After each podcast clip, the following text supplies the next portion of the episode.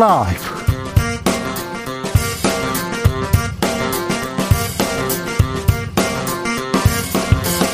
2022년 7월 22일 금요일입니다. 안녕하십니까. 주진우입니다. 거제도 대우조선해양 파업 51일. 노사 협상 극적으로 타결됐습니다. 막판 협상을 앞두고 경찰 헬기 상공을 날고 경찰이 에어매트 설치하고 공권력 투입 일촉즉발의 위기였는데요. 결국 마라톤 회의 끝에 협상은 타결됐습니다. 오늘 거제도에 희망버스가 모여서 공권력 투입 반대한다 외쳤는데요. 현장 분위기, 희망버스의 분위기 들어보겠습니다. 윤석열 대통령이 이명박 전 대통령 사면을 언급했습니다. 미래 지향적으로 가야 한다. 이렇게 사면 가능성 열어놨는데요. 걸림돌은 부정적인 여론입니다. 아, 이명박 전 대통령 수사를 한 당사자가 윤 대통령이라는 점도 좀 걸림돌인데요. 어, 이명박 전 대통령 횡령과 뇌물 혐의로 징역 17년, 벌금 130억 원 확정됐고요. 지난달 지난달에 형 집행 정지돼서 지금 집에 있습니다. 석방 상태인데 이명박 사면은 아, 지지율에 어떤 영향을 미칠지도 궁금합니다. 정치연구소에서 알아봅니다.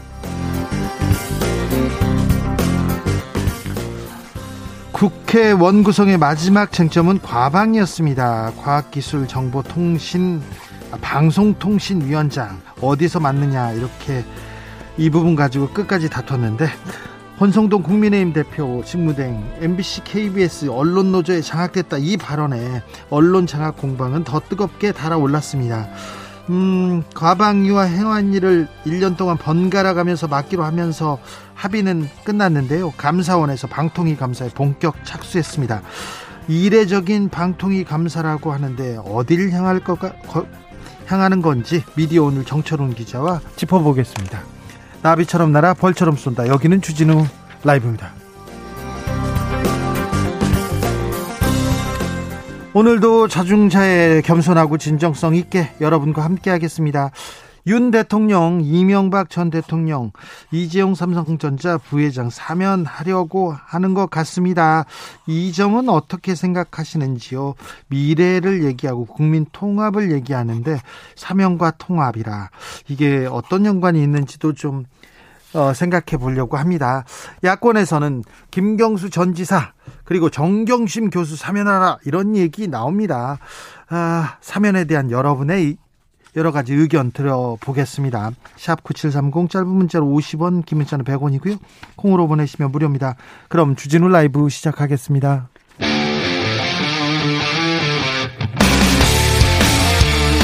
탐사보도 외길 인생 20년.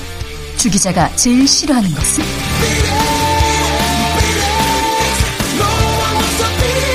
이 세상에서 비리와 부리가 사라지는 그날까지. 오늘도 흔들림 없이 주진우 라이브와 함께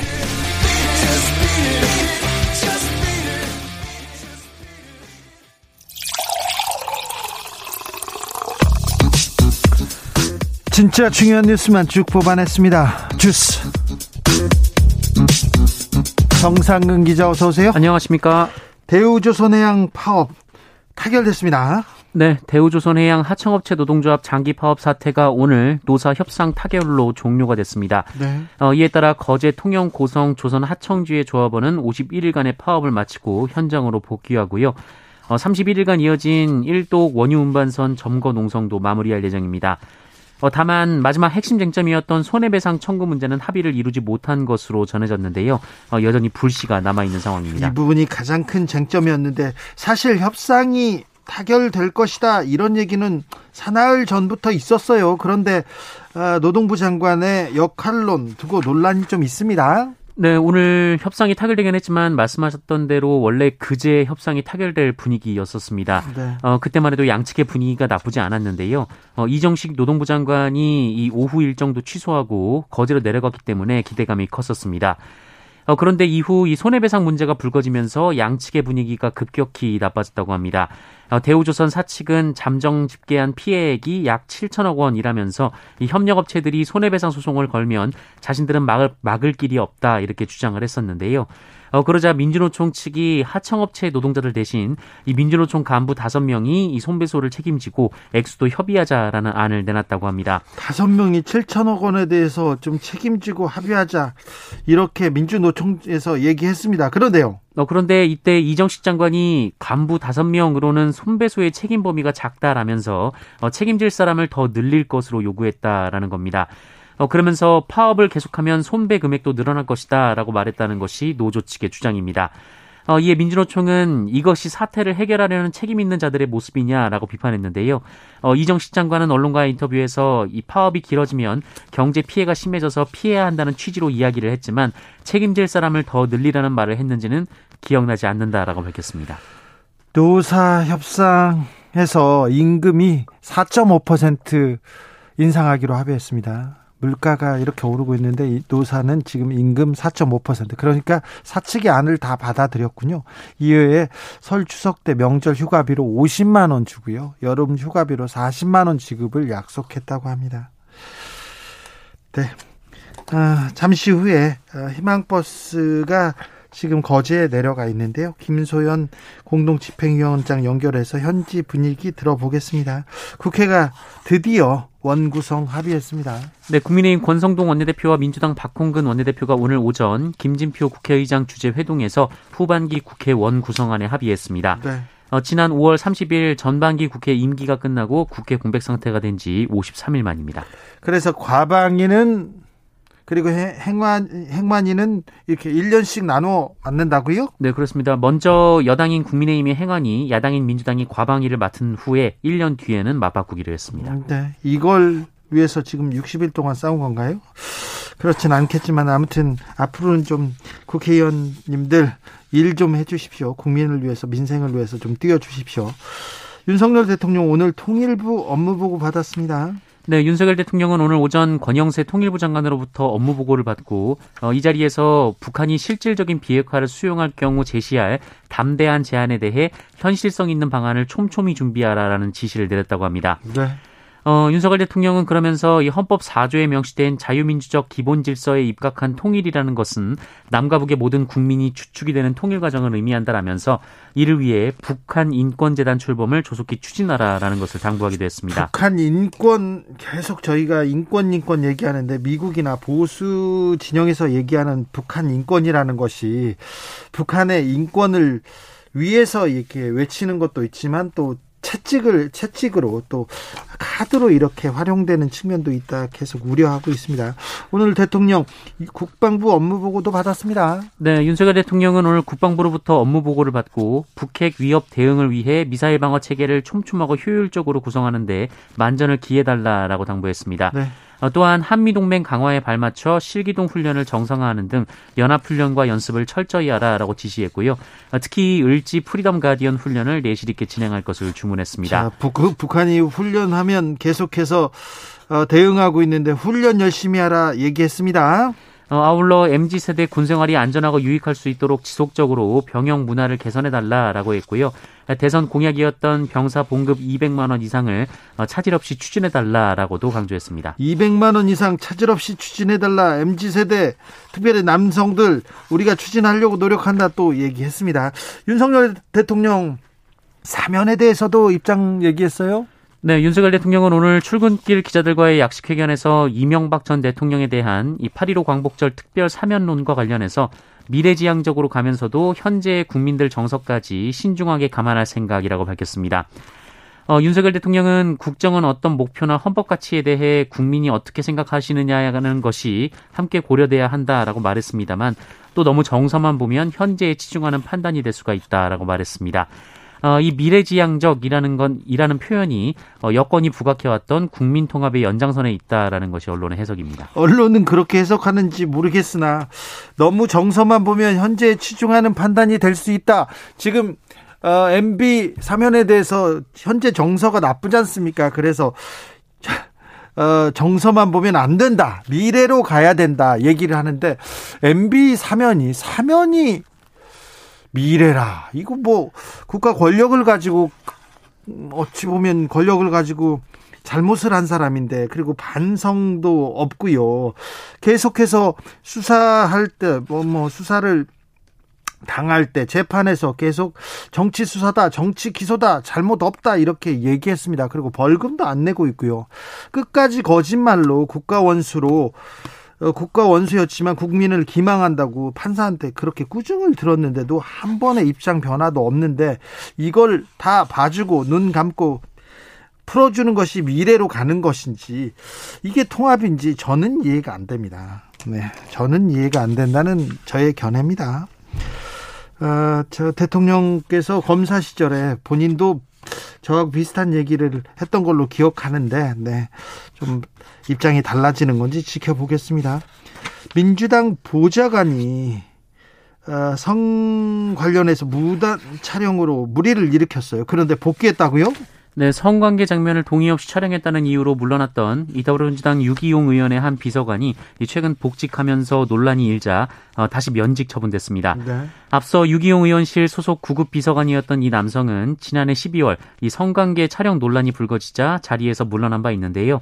어, 유기용 의원실 측은 해당 비서관은 민형사상 법적인 문제가 없고 사과문에 이어서 여자친구에게 각서까지 쓰며 문제를 해결한 것으로 알고 있었다라면서 어, 본인도 힘들어한 걸 고려해서 채용한 것이라고 밝혔습니다. 어, 그런데 이 남성이 복귀하면서 9급이 아닌 8급으로 채용돼서 승진했다라는 비판도 있었는데요. 어, 유기용 의원실 측은 8급짜리가 공석이 돼서 그 자리로 복직시켰을 뿐이라면서 기사가 나온 뒤 사의를 밝혀서 면직 처리했다라고 밝혔습니다. 기사가 나오자마자 면직 처리했습니까? 네. 네. 그럴 일을 왜 했는지 참. 코로나 상황은 어떻습니까? 네, 오늘 코로나19 신규 확진자 수 6만 8,632명입니다. 어제보다는 줄었습니다만 지난주에 비해 1.77배, 2주 전과 비교하면 3.56배나 나왔습니다. 네. 어, 증가폭은 다소 줄긴 했습니다만 여전히 더블링에 가깝고요. 또 한 달 전과 비교하면 9.5배나 늘어났다라고 합니다. 걱정입니다. 위중증 환자도 늘고 있어요? 네, 점점 크게 늘고 있는데요. 이 전날보다 23명 늘어서 130명이 됐고요. 이 사망자는 31명이 나오면서 55일 만에 가장 많은 사망자가 나왔습니다. 어, 그리고 미국에서 조 바이든 대통령이 확진 판정을 받았다라는 소식이 전해지기도 했습니다. 트럼프 전 대통령도 대통령 시절에 감염되기도 했죠. 좀 미국 좀 보건에 이렇게 코로나 이래 상황 좀 대처 좀 잘했으면 좋겠습니다. 참 아이고 인하대 여성 사망 사건은 어떻게 돼가고 있습니까? 네, 인하대 캠퍼스에서 여학생을 성폭행하고 추락해 숨지게 한 가해자가 검찰에 넘겨졌습니다. 어, 다만 이 사건을 수사한 경찰은 이 남성에게 살인 혐의를 적용할 수 있을지 검토했지만 살인 혐의는 적용하기 어렵다라고 판단했습니다. 어, 경찰은 이 남성이 피해 여성을 건물 3층에서 고의로 밀었는지 등을 확인하기 위해 다양한 상황을 가정한 실험까지 했지만 고의성을 발견하지 못했다라고 합니다. 어, 다만 이 남성이 여성에게 성범죄를 저지르며 자신의 휴대전화로 범행 장면을 불법 촬영한 것으로 확인되면서 불법 촬영 혐의가 추가가 됐습니다. 어, 한편 사건 당일 피해자는 바로 사망하지 않고 1시간 반가량 현장에 방치된 것으로 전해졌고요. 이 가해자는 피해자 추락 후 112나 119 신고 없이 건물을 빠져나온 것으로 파악이 됐습니다. 어, 이후 피해자의 옷을 다른 장소에 버리고 가해자가 달아났고 당일 오후 경찰에 체포가 됐습니다. 부모를 살해한 여성이 있습니다. 네, 어, 자신의 부모를 살해하고 달아난 30대 여성이 오늘 새벽 경찰에 붙잡혔습니다. 어, 경기도 군포경찰서는 60대 아버지와 50대 어머니를 살해한 혐의로 31살 여성을 경기 군포 3본동의 한 편의점에서 긴급 체포했습니다. 아이고. 어, 부모와 따로 떨어져 홀로 살던 이 여성은 3본동에 있는 부모님의 아파트를 방문해서 범행을 저지른 것으로 파악됐고요. 어, 밤늦게 부모님의 집을 찾은 피의자 동생이 현장을 발견하고 경찰에 신고했고 경찰이 인근 편의점에 있던 피의자를 새벽 3시쯤 검거했습니다. 정상근 기자 함께했습니다. 감사합니다. 고맙습니다. 대우조선해양 하청 노동자들의 파업이 종결됐습니다. 어, 파업이 장기화되면서 공권력 투입한다고 해서 걱정이 컸는데요. 음, 아, 그 전에 타결돼서 좀 다행입니다. 어, 희망버스가 어, 희망버스가 지금 거제도에 내려갔는데 오늘 결과 어떻게 보셨는지 한번 물어보겠습니다. 김소연 희망버스 공동집행위원장 안녕하세요. 예, 안녕하세요. 김소연입니다. 위원장님 지금 어디 계십니까? 아, 전 지금 거제는 아니고요. 서울에 네. 있습니다. 아, 그러셨어요? 희망버스는 내려갔죠? 예, 예, 지금 공동 집행위원장 중에 한 분이 내려가 계시고요. 예. 집행위원들도 몇 분 내려가셔서 오늘 2시에 기자회견을 하고 어, 조금 전에 이제 잠정 합의 소식을 들었습니다. 네네. 네. 아, 이 잠정 합의 소식 어떻게 들으셨습니까? 음, 그, 내용을 아주 정확하게는 저희 듣지를 못해서요. 언론을 통해서 예, 속보로 나온 걸 먼저 접하게 됐어요. 네. 예, 그래서 지금 조합원들에게는 잠정합의 내용을 설명하고 있, 다고 듣고 있고요. 예. 조합원들 찬반 투표가 현재 남아 있는 상황입니다. 아 그렇습니까? 그래도 공권력 투입되기 전에 좀 타결됐다는 소식이 다행이다 이런 생각은 듭니다. 아, 아, 그렇죠, 다행이죠. 네. 네. 자, 이 노동자들이 이 스스로 감옥에 철제 감옥에 스스로를 가두고 또 아, 높이 올라가서 그렇게 투쟁할 수밖에 없었던 이유는 무엇입니까? 음, 사실 저도 놀랐는데요. 어, 이렇게 살 수는 없습니다라고 하는 그 구 한마디가 저희들의 마음을 많이 울렸어요. 특히 조선소 하청 노동자들은 최근 5, 6년 동안 계속해서 임금 삭감이 있었고 특히 2016년에는 또 고용 불안이 엄청 심해가지고 고용을 보장하라는 그런 요구를 한 적도 있었거든요. 음, 최근에 단식하고 있는 분 중에 근속연수 15년 차인 분이 계신데 시급이 9,500원이래요. 아유. 아, 너무 놀랐어요. 그러니 그 노동자들이 살 수가 있, 있었겠습니까? 제일 많이 받는 분이 1,500원이래요. 그러니까 이 배를 용접하는 이런 분들은 엄청난 고도의 그 기술력을 갖고 계셔야 되거든요. 기술자들인데요. 그리고 그럼요. 숙련된 숙련공들인데 왜 이렇게 임금이 이렇게 박하죠? 그러게 말입니다. 예전에는 그 정규직보다 일용직들이 훨씬 더 임금이 많았다 그래요. 그런데 이제 IMF 이후에 계속 그 임금이 깎이고 더 많은 노동자들이 비정규직으로 내몰리면서 계속해서 임금이 줄어들 었고 특히 최근에 코로나 상황 때문에도 또 이제 줄었거든요. 그런데 지금 이제 조선 쪽이 약간 이렇게 경기가 좋아지고 있잖아요. 네. 그러니 노동자들이 어떻든 그동안 우리가 이제 고통을 감내해 왔는데 경기가 살아나고 있으니 우리도 좀 먹고 살게 해달라. 네. 최소한은 먹고 살게 해달라라고 하는 절박한 요구거든요. 네. 사실 그래서 많은 분들이 또 희망버스가 간다고 했을 때 흔쾌히 마음을 내어주셨던 것 같아요. 그러니까요. 노동자와 연대하겠다. 거제 조선소 노동자들 응원한다 그러면서 희망버스에 타겠다 가겠다 간 사람들도 좀 많습니다. 많은 분들이 참여하고 있죠. 네. 얼마나 많은 사람들이 갑니까? 어, 실은 그 윤석열 정부의 공권력 투입설이 있으면서 네. 참석하시겠다는 분들이 많이 늘었어요. 예. 그래서 제가 계속 집계를 하고 있었는데 어, 조금 전까지 한 31개 그 시도 지역에서 예.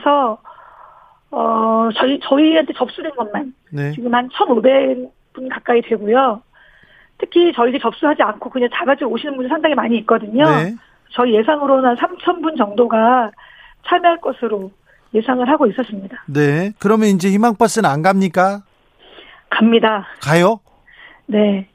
네. 네 오늘 잔정합의가 되었고 지금 뭐 찬반 투표를 거쳐야 최종 타결 소식 드릴 텐데요. 예. 어, 타결이 된다 하더라도 그동안 너무나 고생한 그 조선소 하청 노동자들 응원하고 또 이번으로 끝이 아니라고 생각하거든요. 사실 네. 임금 인상 요구도 30% 인상이 아니죠. 원상회복해야 된다라고 얘기했는데 어, 4.5% 정도로 지금 그러니까요. 나오고 있어요. 네, 국민들은 아이고 4.5%면 저 물가 인상분도 안 되는데 그렇게 걱정하는 사람들도 있어요.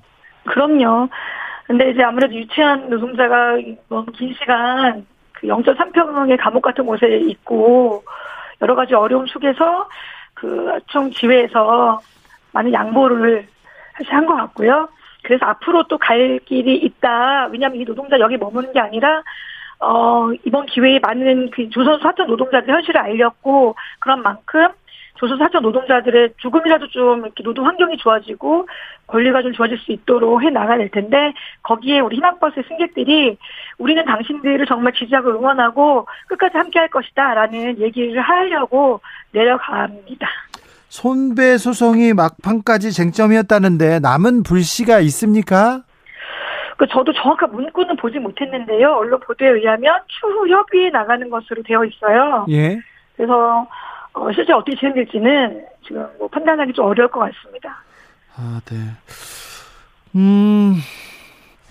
정부가 저 대통령도 그렇고 법 정부다 정부가 법과 원칙 얘기하면서 엄정 대응 경고했습니다. 그렇게 엄정 대응하겠다고 하면서 노사를 압박해서 이 파업이 풀렸습니까? 아니죠. 사실은 이 엄정 대응하겠다고 압박을 안 했으면 더 빨리 풀릴 수가 있었을 거라고 저는 생각합니다. 아 그래요?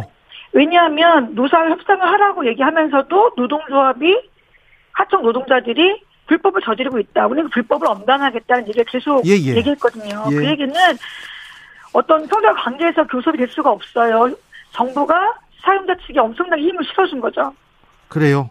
그러니 정부가 양쪽을 다 좀 협상할 수 있도록 차라리 도와야 되는데 사용자 편만 들었습니까? 그렇죠. 사용자 편만 들고 노동자들에게는 협박을 했죠. 네. 그래서 저희들은 되게 심각하다고 생각을 하고 있고 네. 만약에 정부가 그렇게 발표하지 않았다면 이 문제는 더 빨리 해결될 수 있지 않았을까라고 생각을 하고 있습니다. 아 노동자 권리도 좋고 파, 파업도 좋은데 불법 그리고 다른 노동자들한테 패기치는 건 문제가 크지 않느냐 이렇게 지적하시는 분들도 많습니다.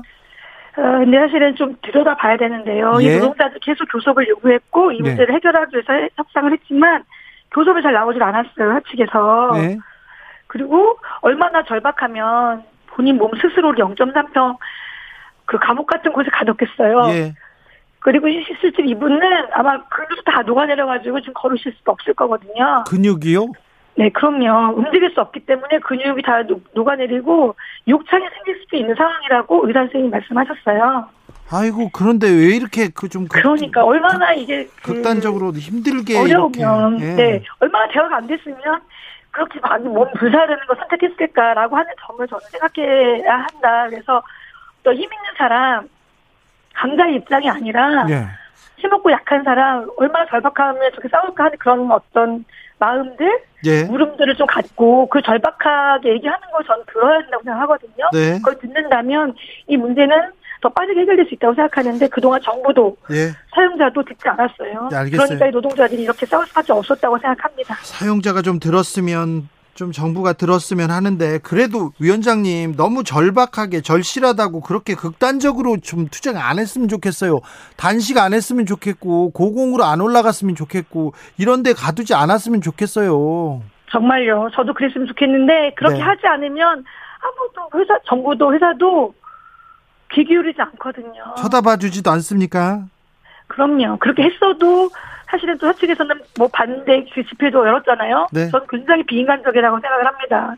아 그래요. 이 노노 갈등 다른 노동자들은 우리는 먹고 살아야 된다 이렇게 또 얘기할 수도 있잖아요. 그래서 함께 먹고 살아야 되겠죠. 예. 나보다 더 열악한 조건의 노동자들도 함께 나와 함께 먹고 사는 그런 세상을 만들어 보자고 얘기하는 게 진정한 노동자 생각이 아닐까 싶고 네. 특히 지금 대우조선은 민주노총 탈퇴 그 찬반 투표 하고 있죠. 있었잖아요. 네. 네. 제가 조금 전에 들은 소식으로는 네. 어, 탈퇴하지 말자고 하는 의견이 더 많으면서 네. 지금 개표를 중단했다는 소식을 들었어요. 네, 그렇습니다. 뭐 최종적인 건 아니겠지만 약간 이런 흐름도 있다는 것도 네. 알아주시면 좋을 것 같습니다. 2011년에 한진중공업 파업 사태 때 그때 김준 김진숙 지도위원이 하, 고궁에서 너무 좀 극단적으로 투쟁하고 있었어요. 그때 희망버스가 갔었는데요. 저도 네. 취재 가고 그랬었는데 아 그때 떠올리는 사람들이 많습니다. 그때보다 지금 나아진 게 없구나, 달라진 게 없구나 그렇게 생각하는 사람도 많아요. 그렇죠. 네. 7409님께서 어, 희망버스도 가야 하지만 하청 노동자들의 실태 좀 잘 분석해서 이런 일이 다시 일어나지 않도록 근본적인 대책 강구하는 것이 매우 중요합니다. 그렇습니다. 언론에서도 왜 이 노동자가 그렇게 극단적으로 파업에 나설 수밖에 없는지에 대한 근본적인 해결책, 근본적인 대책 이런 얘기를 좀 했어야 되는데 얼마 손해 봤다, 얼마 피해 본다, 누구는 강성 노조가 이렇게 얘기한다. 귀족 노조 얘기했는데 귀족 노조가 하루에 9천 시급이 9천 얼마였다고요? 그러니까요. 9,500원이 많이 됩니까? 예. 9,500원 시급받는 사람이 어떻게 귀족입니까? 82, 8716님, 사람이 살겠다는데 공권력이 투입될까봐 걱정해야 되는 사회를 언제까지 걱정해야 할까요? 이렇게 얘기합니다. 마지막으로 한 말씀 국민들께 부탁드리겠습니다. 네. 이렇게 열악하게 또 이렇게 싸우는 노동자들 에게 많은 관심을 좀 가져주셨으면 좋겠고 어떤가 누가 극한의 어떤 싸움을 한다면 어 왜 이렇게 싸우지 생각하지 않고 저 사람은 왜 저렇게 싸우고 있을까 하고 한 내용에 대한 관심 또 울음을 가져와 주시면 좋겠습니다. 그래서 많은 국민들이 함께 이 문제는 해결해야 된다고 얘기한다면 네. 저 우리 사회가 조금 더 빨리 바뀔 수 있지 않을까 생각하고요. 네. 이번 희망버스가 내일 갑니다. 예. 그래서 많은 분들이 우리 대우조선 하청 노동자들을 응원하고 뿐만 아니라 조선수에서 일하는 많은 하청 노동자들이 있거든요. 네. 그 노동자들도 내일 또 희망버스 타고 오실 텐데 이 모든 노동자들의 노동 조건이 좀 개선되고 네. 조금 인간적으로 사람답게 살 수 있는 그런 일터가 될 수 있도록 네. 연대의 손길을 손을 잡아주시면 좋겠습니다. 알겠습니다. 연대 지지하는 목소리도 높습니다. 그런데 아, 이렇게 극한적인 극 아, 극한에 좀 내몰리는 투쟁 이거는 조금 마, 좀 막아주세요, 위원장님. 밥은 좀 먹이고 조금 쉬면서 이렇게 할 수도 있잖아요. 정말 그런 사회가 되었으면 좋겠습니다. 네, 네. 알겠습니다. 말씀 잘 들었습니다. 네, 고맙습니다. 김소연 희망버스 공동집행위원장이었습니다. 정치인 그리고 경제인 사면 우리 사회에 어떤 영향을 미칠지 여러분의 의견 받고 있습니다. 4831님 사면은 대통령 고유 권한이니 뭐라 할 수 없는 것 같은데 국민을 위한 것이었으면 좋겠네요. 얘기합니다. 어, 법을 좀 뛰어넘지 않습니까? 초법적인 권한인데 사면권이 꼭 있어야 되나 이런 의견도 좀 있어요. 6136님 사면이 통합이라고요. 공정과 상식에 맞지 않습니다. 편중된 잣대로 처리 안 하길 바랍니다. 얘기합니다. 8319님 사면 화합 차원에서 바람직합니다. 그러나 반성 없는 벌금도 안 내면 사면 절대 안 돼요. 이렇게 얘기합니다. 0825님 이명박 전 대통령이든 조국 전 장관이든 죄가 있는 자 벌 받아야 된다고 봅니다. 유전 무죄이고 있는 사람들은 손방망이 처벌하는 것 반대합니다. 이렇게 얘기합니다. 이명박 전 대통령에 대한 사면에 대한 여론 국민 여론이 좋지 않아서 계속 이 정부에서도 좀 신경을 쓰고 있는 것 같은데요. 어떤 영향을 미칠지에 대해서는 잠시 후에 저희가 자세히 분석합니다. 교통정보센터 다녀오겠습니다. 오수미 씨.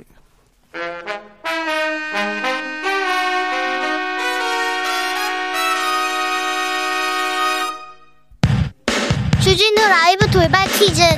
오늘의 돌발 퀴즈는 객관식으로 준비했습니다. 문제를 잘 듣고 보기와 정답을 정확히 적어 보내주세요.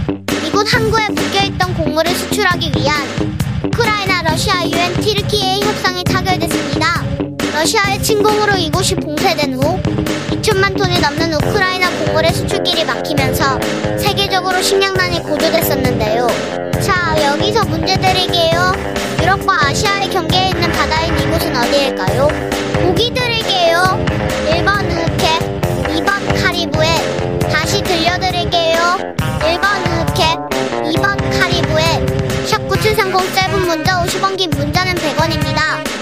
지금부터 정답 보내주시는 분들 중 추첨을 통해 햄버거 쿠폰 드리겠습니다. 주진우 라이브 돌발 퀴즈 월요일에 만나요.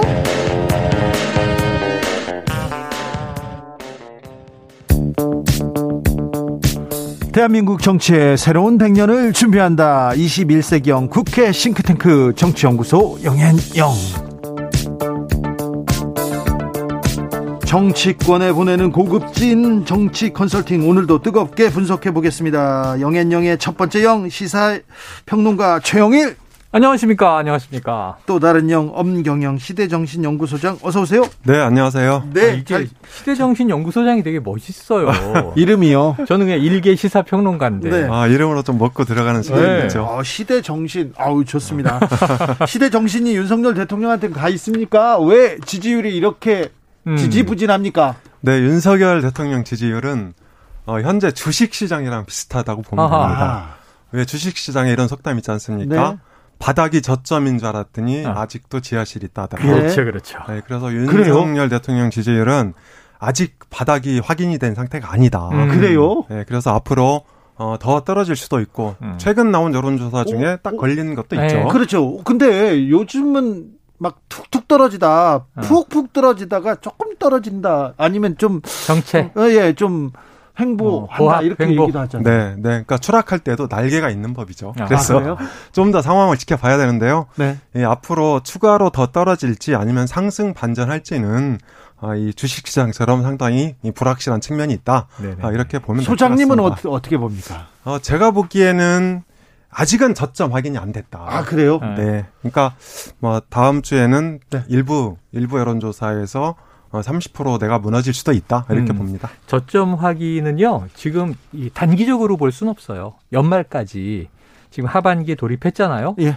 국회는 53일 놀다가 이제 시작해요. 이제 시작이잖아요. 예. 그럼 이제 국회와의 협치가 어떻게 되느냐? 그러니까 정부 입장에선 그 동안은 공백이었기 때문에 아유 빨리 국회가 도와줘야 될 텐데 얘기하면서 그렇죠. 세제 개편안도 내고 이제 이렇게 가다가 이제 국회하고도 부딪혀야 되는 거예요. 당장 첫 세제 개편안 네. 이거 국회가 통과하지 않으면 법률로 제정이 안 되니까 네. 내년에 적용이 어렵단 말이죠. 민주당이 반대하면 그래서 이런 이제 이 밀고 당기는 협치를 정부가 어떻게 입법부와 교섭할 거냐 이런 것도 국민들이 지켜볼 거고 야.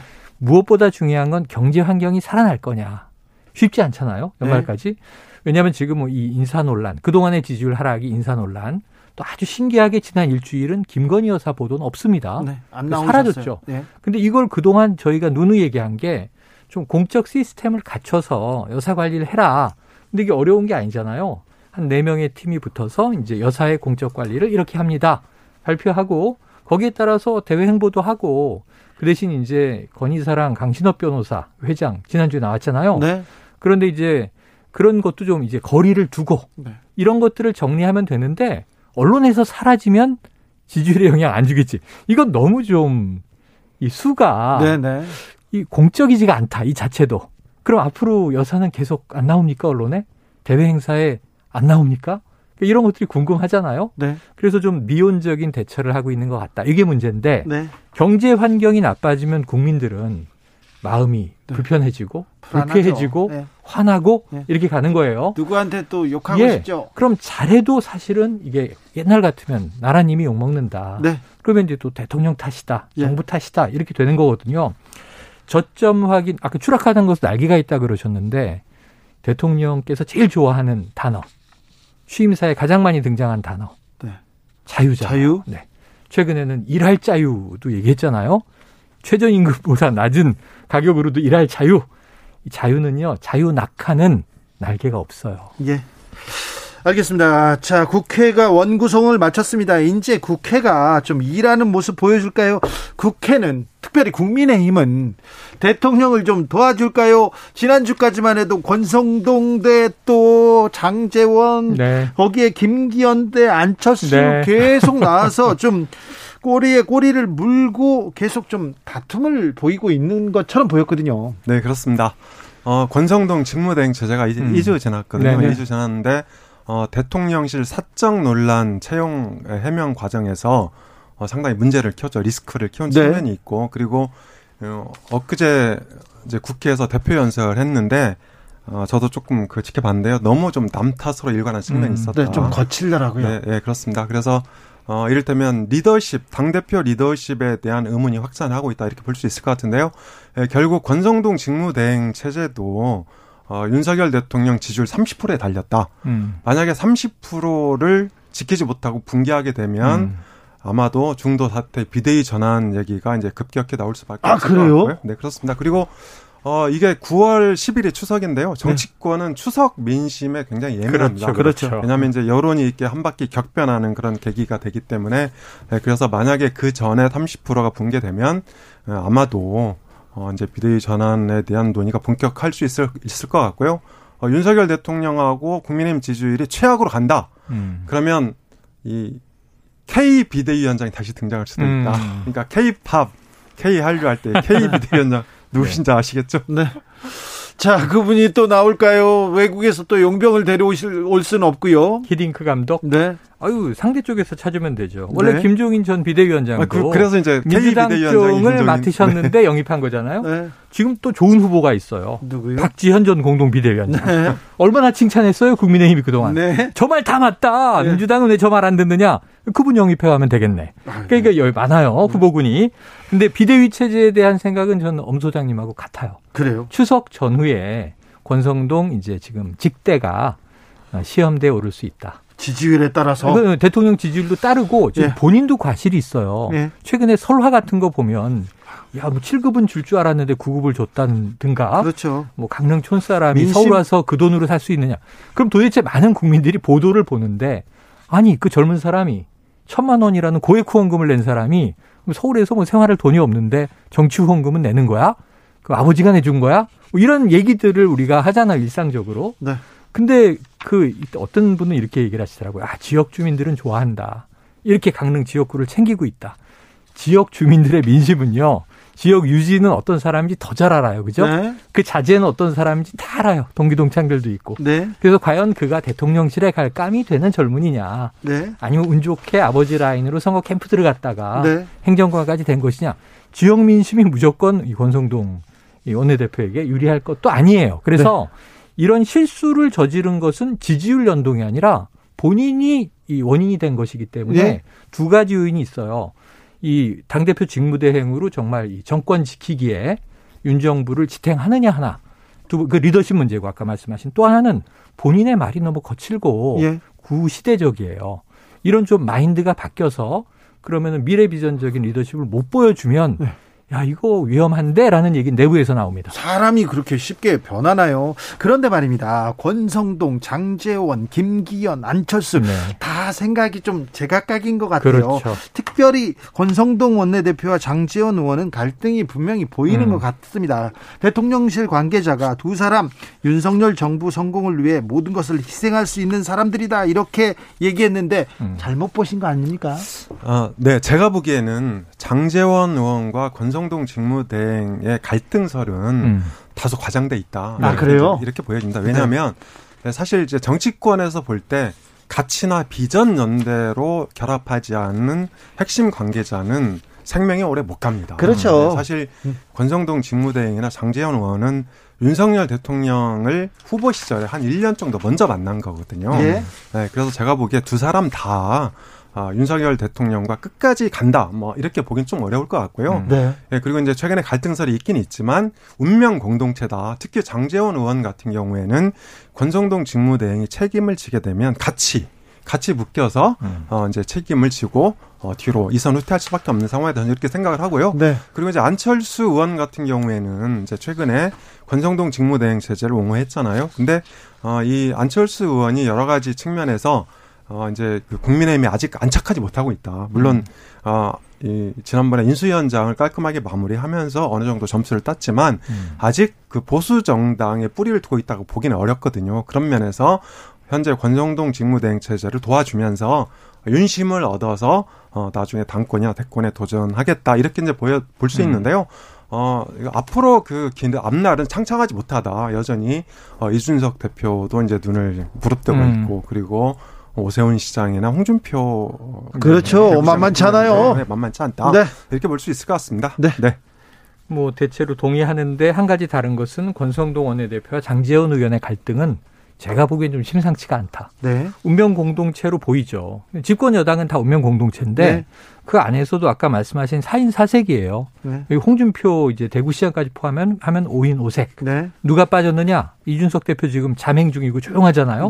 네. 돌아온다라고 전제하면 6인 6색. 아, 그렇죠. 점점 다, 그때 이 캐릭터가 다 달라요. 예. 그런데 장재원 대 권성동, 권성동 대 장재원은 왜 위험하냐면 어떤 조직이나 넘버 투의 자리가 가장 치열해요. 그렇죠. 영화 제목도 넘버 쓰리가 있어요. 네. 넘버 쓰리는 언제든 팽당할 수 있고 넘버 쓰리는 충원 가능한 위치예요. 근데 넘버 투는 넘버 원의 입장에서 정치 신인 대통령이잖아요. 넘버 투는 끝까지 의지하고 가야 되는 그야말로 파트너예요. 러닝메이트. 네. 부통령제가 없지만 국무총리는 교체될 수 있어요. 예. 나라에 큰일이 생기면 장관도 막 교체돼요. 근데 실질적인 실세, 권력의 넘버 투는 이 윤석열 대통령 입장에서는 특히 교차하기가 어렵다. 그러면 이 상당한 혼란에 빠질 수 있거든요. 근데 장재원 의원은 내가 넘버 투야라고 생각을 하는데 지금 이미 이선에 있어요. 넘버 쓰리죠. 지금 이게 아니 실세로 보면은 네. 서열은 그렇게 보이지만 네.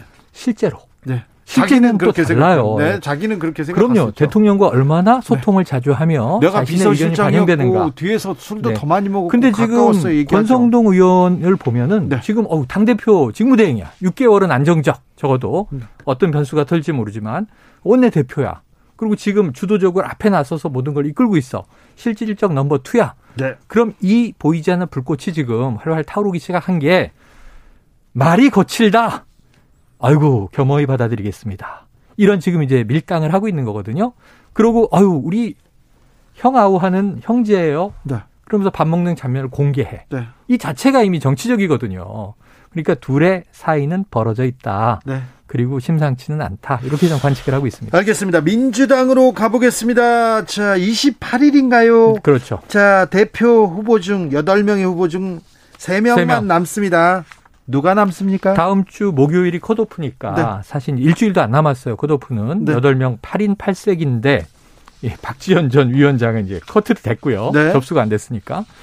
세 명이 누구냐? 네. 우선 어대명의 이재명 의원이야 당연 지사 올라갈 네. 것이고 나머지 둘이 누구냐가 관측이 다양한데 하, 글쎄요. 지금 양강, 양박 이렇게 얘기 되고 있잖아요. 네. 어떤 분은 이건 이제 제가 주변에서 계속 취재, 하면서 들어보면 네. 박용진, 설훈 이렇게 산파전이 될 것이다. 네. 그럼 이제 구색은 그럴 듯해요. 세 명의 노선이 다 다르니까 네. 아 선택하는 재미가 있겠구나 하는 생각도 드는데 그렇게 표가 결집이 될까 쉽지 않다. 그래서 어찌 보면 지금 단일화를 주장하는 게 강병원 의원이란 말이에요. 네. 그러면 이제 이 반명 쪽으로 집결이 되면 강병원 의원이 올라가면 이재명, 강병원 대 비주류 하나. 그게 네. 뭐 박용진 의원이 될 것인가? 혹은 또 다른 후보가 될 것인가? 네. 요 정도로 지금 보고 있는데 정확치는 않습니다. 엄 소장님? 네, 저도 비슷하게 보는데요. 민주당 컷오프는 되게 살벌합니다. 음. 과거에도 어, 그런 사례가 많이 있었는데요. 송영길, 박범계, 네, 네. 이종걸, 어, 또 이제 이인영 음. 이런 사람들이 모두 탈락한 적이 있어요. 네, 그래서 네. 중앙위원회가 보통 한 500명 정도로 구성이 뭐죠? 되는데 의원급이나 단체장급으로 구성이 되죠. 그렇죠. 그래서 어, 특히 이제 인품이나 인성 논란에 대해서는 가차없이 칼을 댑니다. 음. 그래서 저도 어, 이 중앙위가 70%고 여론조사가 30%인데 이런 면에서는 이제 강병원 어, 의원이 의외로 어, 유리하다. 약진할 가능성이 아, 이렇게 볼 수 있을 것 같고요. 그리고 어, 박영진 의원이 뭐 인품 논란이 조금 있지만 음. 여론조사에서 압도적 1위이기 때문에 네, 가능성이 음. 있다고 봅니다. 음. 그래서 대략 이렇게 예상이 됩니다. 박주민 의원은요? 박주민 의원은 약간의 인품 논란도 있고요. 그리고 어, 이제 여론조사에서도 박용진 의원을 압도하지 못하기 때문에 네. 좀 아슬아슬하다 이렇게 볼 수 있죠. 박주민 의원은 이제 이, 내부 공격 괜찮은데 훌륭한데 네. 기운이 없어요. 아니 아니 네. 기운은 원래 없었고 그러니까요. 말을 말을 투가 원래 그러신 거고 네. 박주민 의원은 이제 이미 공격이 시작된 게 사실은 이 이재명 의원을 이재명 후보를 맹 비판하지 않다 보니까 네. 왜냐하면 이재명은 이재명으로 당권을 잡기 위해서 나온 인물이고 나머지 일곱 명은 다 경쟁자잖아요. 근데 박주민 의원이 이재명 후보에 대해서 그렇죠. 나를 세우지 않으니까 러닝메이트냐 페이스메이커냐 이런 비난을 받는 거예요. 그렇게 묶여버리면 사실은 경합자로 올라가기는 쉽지 않은 포지션이 되버리는 그렇죠. 거죠. 선거에서 좀 두드러지기도 어렵고요. 네. 좀 이재명보다 내가 낫다 이걸 예. 어필해야 되는데 존재감이 네. 조금 떨어지는 것도 어찌 극복할지 좀 지켜봐야 될것 네. 같습니다. 그런데요. 음, 그러면 이재명과 반명과의 싸움이 될 겁니다. 그런데 네. 반명 쪽에서 계속해서 사법 리스크 얘기를 네네네. 합니다. 네. 어제 이재명 의원의 스승이었죠. 음. 이상돈 교수도 네. 좀 굉장히 사법 리스크에 대해서 좀 우려하는 예. 시각이 있더라고요. 어떤 영향을 미칩니까? 어, 제가 보기에는 영향이 있죠. 이게 뭐냐면 지난 대선에서 책임론으로 또 돌아가는 건데 네. 이재명 후보가 간반의 차로 졌는데 만약 대장동 이슈의 파급력이 조금 작았다면 당선됐을 거잖아요. 그렇죠. 어찌 보면. 네. 그러니까 왜냐하면 이재명 후보가 국민들에게 가장 좀 의심받은 대목 상대 쪽의 프레임이다. 저건 정치적인 프레임이다라고 민주당이 얘기했지만 그 프레임을 깨지 못했기 때문에 대선에서 패배한 거거든요. 근데 그 대장동이 제일 큰 이슈예요. 어쨌든. 그래서 대장동 이슈를 포함해서 그다음에 또 시리즈로 나온 게 백현동, 성남 FC. 근데 이제 이 중에 일부는 과거에 경찰이 수사했고 무혐의 처분했는데 다시 또 재수사하는 게 있습니다. 네. 그리고 또 새롭게 나온 것은 경기도지사 시절에 부인 김혜경 씨의 법인카드 남용 네. 의혹.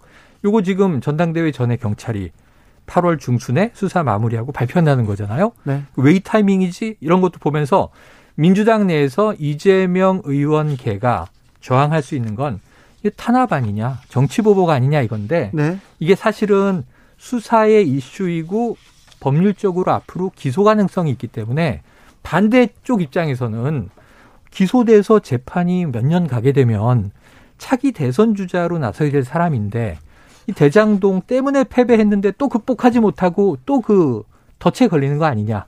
이게 사법 리스크의 이제 총체인 거죠. 근데 제가 보기에는 참 답답해요.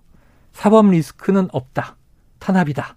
이것도 한계가 있고 사법 리스크가 있으니까 안 된다. 이것도 한계가 있고 리스크라는 위기는 매니지먼트가 되면 위기가 아니에요. 예. 리스크 매니지먼트, 위기 관리.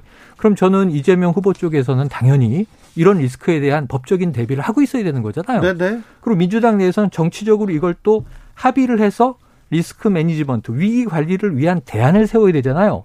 대안은 없이 공격만 하는 것은 이거는 이제 정치적인 공방에 불과하다. 대안을 만들어서 네. 얘기하죠. 어, 선거에서 패배한 정당은 대개 두 개의 길이 있습니다. 음. 하나는 선명 야당 또는 투쟁 야당이고요. 음. 또 하나는 이제 대한 야당의 길인데요. 어, 예를 들어서 하나 또 있죠. 쪼개진다. 네, 뭐 네. 그건 일단 빼고. 네. 그래서 선명 야당 또는 투쟁 야당은 정부 여당과 싸우면서 지지층을 결집하는 그런 길이죠. 네. 아, 이렇게 되면 이제 중도 확장의 어떤 훼손 음. 아, 이런 이제 단점이 생기는 건데요. 대한 야당은 반대로 대안을 제시하면서 어, 이제 정, 그 집권 기반을 확장하는 거죠. 음. 그런데 강성 지지층의 반발을 부를 수 있습니다. 그렇죠. 그런데 이재명 의원 같은 경우에 만약 만약에 당 대표가 되면 여권의 공세에 맞서서 투쟁 야당 또는 선명 야당의 길을 갈 가능성이 굉장히 큽니다. 음. 네. 이렇게 되면 당장은 그러니까 이재명 의원의 그 이 그러니까 야권 차기 주자 1위 이건 지킬 수 있겠죠. 그리고 어, 이 지지층을, 그러니까 강성 지지층을 결집시킬 수 있겠죠. 그렇지만 중장기적으로 볼 때 이재명 의원의 경쟁력을 훼손할 수 있다. 아, 전 그래서, 어, 이재명 의원이 지금 가장 경계해야 될 거는 당대표가 되더라도 투쟁 야당과 선명 야당의 길을 갈 거냐? 음. 물론 쉽지 않습니다. 그러니까 여권의 공세가 만만치 않을 것으로 이제 예상이 되는데 이것에 맞서서 과연 대한 야당의 갈, 갈, 길을 갈 수 있냐? 근데 저는 대한 야당의 길을 가지 못하면 어, 2027년에 대통령이 되기 어렵다고 생각합니다.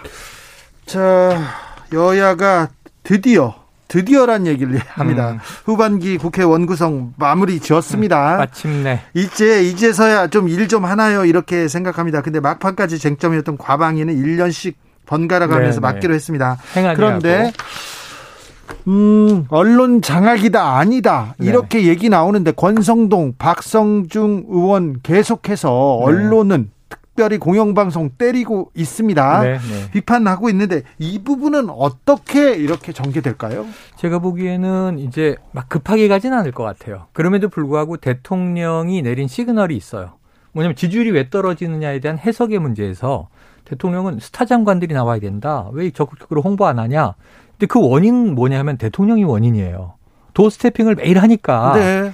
대통령이 질러놓고 장관이 수습하기도 힘들고 아니 대통령실에서 대변인도 수습이 안 돼서 시민사회 수석, 대변인 따로따로 지금 권성동 원내대표는 사과를 했는데 그 역관제 얘기도 나오고 이 3인 3색의 목소리가 나오니까 국민들은 이게 잘했다는 것이요 잘못했다는 것이요 헷갈리거든요.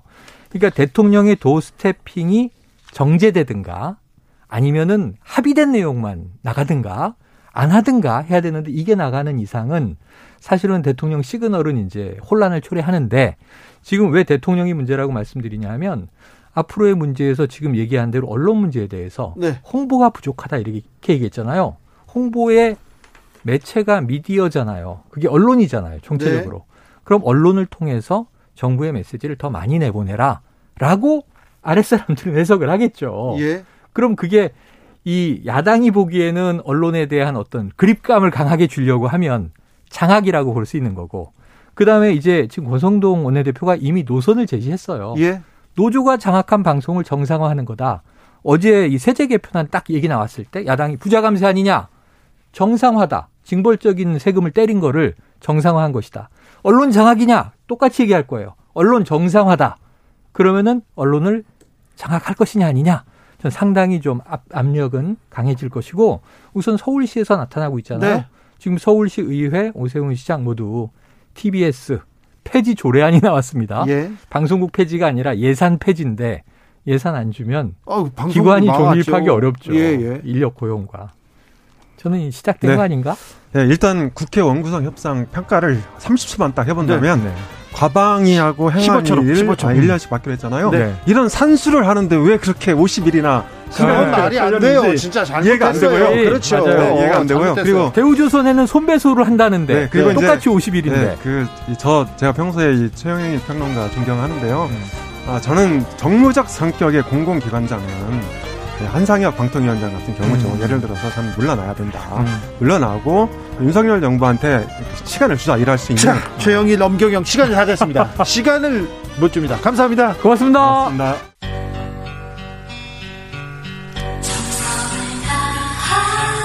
정성을 다하는 국민의 방송 KBS 주진우 라이브 그냥 그렇다고요.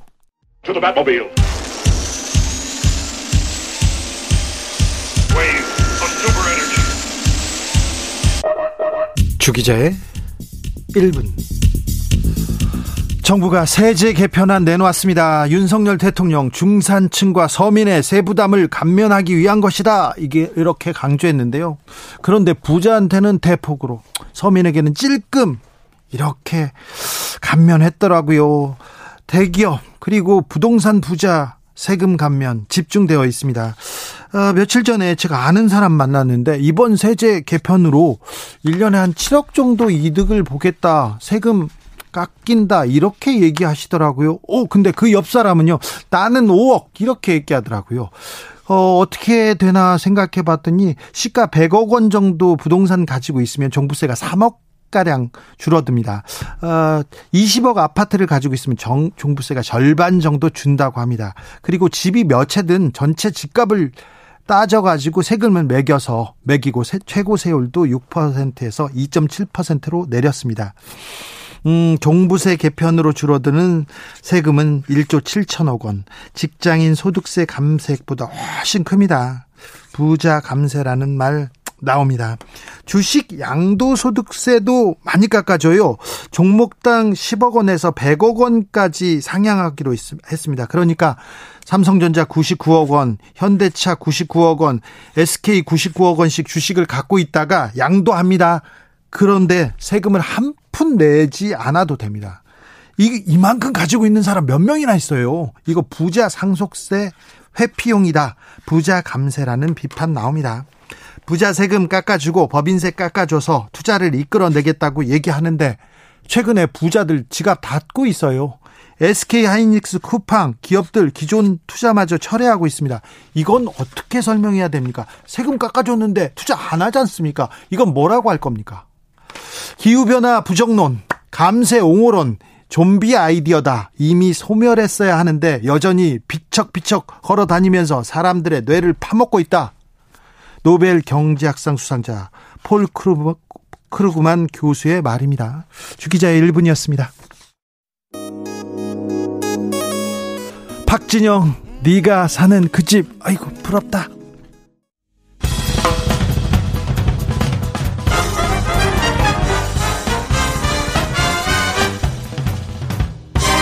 훅 인터뷰. 모두를 위한 모두를 향한 모두의 궁금증 훅 인터뷰. 어차피 대표는 이재명이다. 어대명이다. 계속 얘기가 나오는데 아니다. 민주당 변화와 개혁의 기수 따로 있다. 내가 쇄신하겠다. 가치와 비전 내가 제시하겠다. 이런 얘기하는 사람이 있습니다. 박주민 의원 만나보겠습니다. 어서 오세요. 예, 안녕하십니까. 대표에 출마하셨습니다. 네. 그럼 분도 좀 바르고 어? 머리도 이제 잘랐네. 머리 머리 깎 오늘 깎았어요 머리. 잘했어. 좀 네. 머리도 자르고 좀 단정하게. 네. 좀 기운도 좀 내고. 많이 깔끔해졌다는 평가를 받고 있는데 아직도 부족합니까? 많이 부족해요. 많이 부족해요. 네. 박주민 제가 오랫동안 봐왔습니다. 음. 인권 변호사였거든요. 네. 인권 변호사로 어, 정치 검사들하고 맞서서 지금 20년 20년까지는 안 되고요. 네. 지금까지 10, 16년, 17년 됐죠. 그랬어요. 네. 근데 그때나 지금이나 얼굴이 좀 비슷했어요. 그런데 이제 대표 나왔으니까 좀 네. 얼굴에 좀 분장도 하고 그러십니다. 네. 좀 그러세요. 분장하는 방법을 제가 배워야 될 것 같네요. 그러면. 네, 좀 배우세요. 좀. 메이크업하는 방법을. 자, 어, 민주당 전당대 당 대표 본선 티켓은 3인한테 주어집니다. 맞습니다. 박주민이 그 3인 안에 들어갑니까? 어, 사실 이제 최근에 의원분들한테 표를 좀 달라고 전화를 하면 네. 걱정들 많이 하세요. 네. 어, 너 좋은 놈인 건 아는데 네. 당내 조직 기반이 없지 않냐. 네. 3위 안에 들어갈 수 있을까? 이렇게 걱정을 많이 하십니다. 열심히 뛰고 있습니다. 네. 열심히 뛰고 있고 어 점차 조금씩 많은 분들이 좀 도와주시겠다. 예. 이렇게 지금 말씀하고 계셔서 어, 기대를 걸고 있습니다. 네, 박주민 돕는 의원들 좀, 좀 뒤에서 도 와요. 그런 의원들 많이 있습니다. 박주민이 네. 돼야 된다 이렇게 주장하는 사람들도 많습니다. 네. 왜 박주민이 아, 민주당의 혁신에 민주당 개혁의 기수가 돼야 합니까? 예, 뭐 아시다시피 우리 당이 2년 전 총선에서 굉장히 큰 의석을 얻었습니다. 근데 그때 제가 당 대표 출마하면서 네.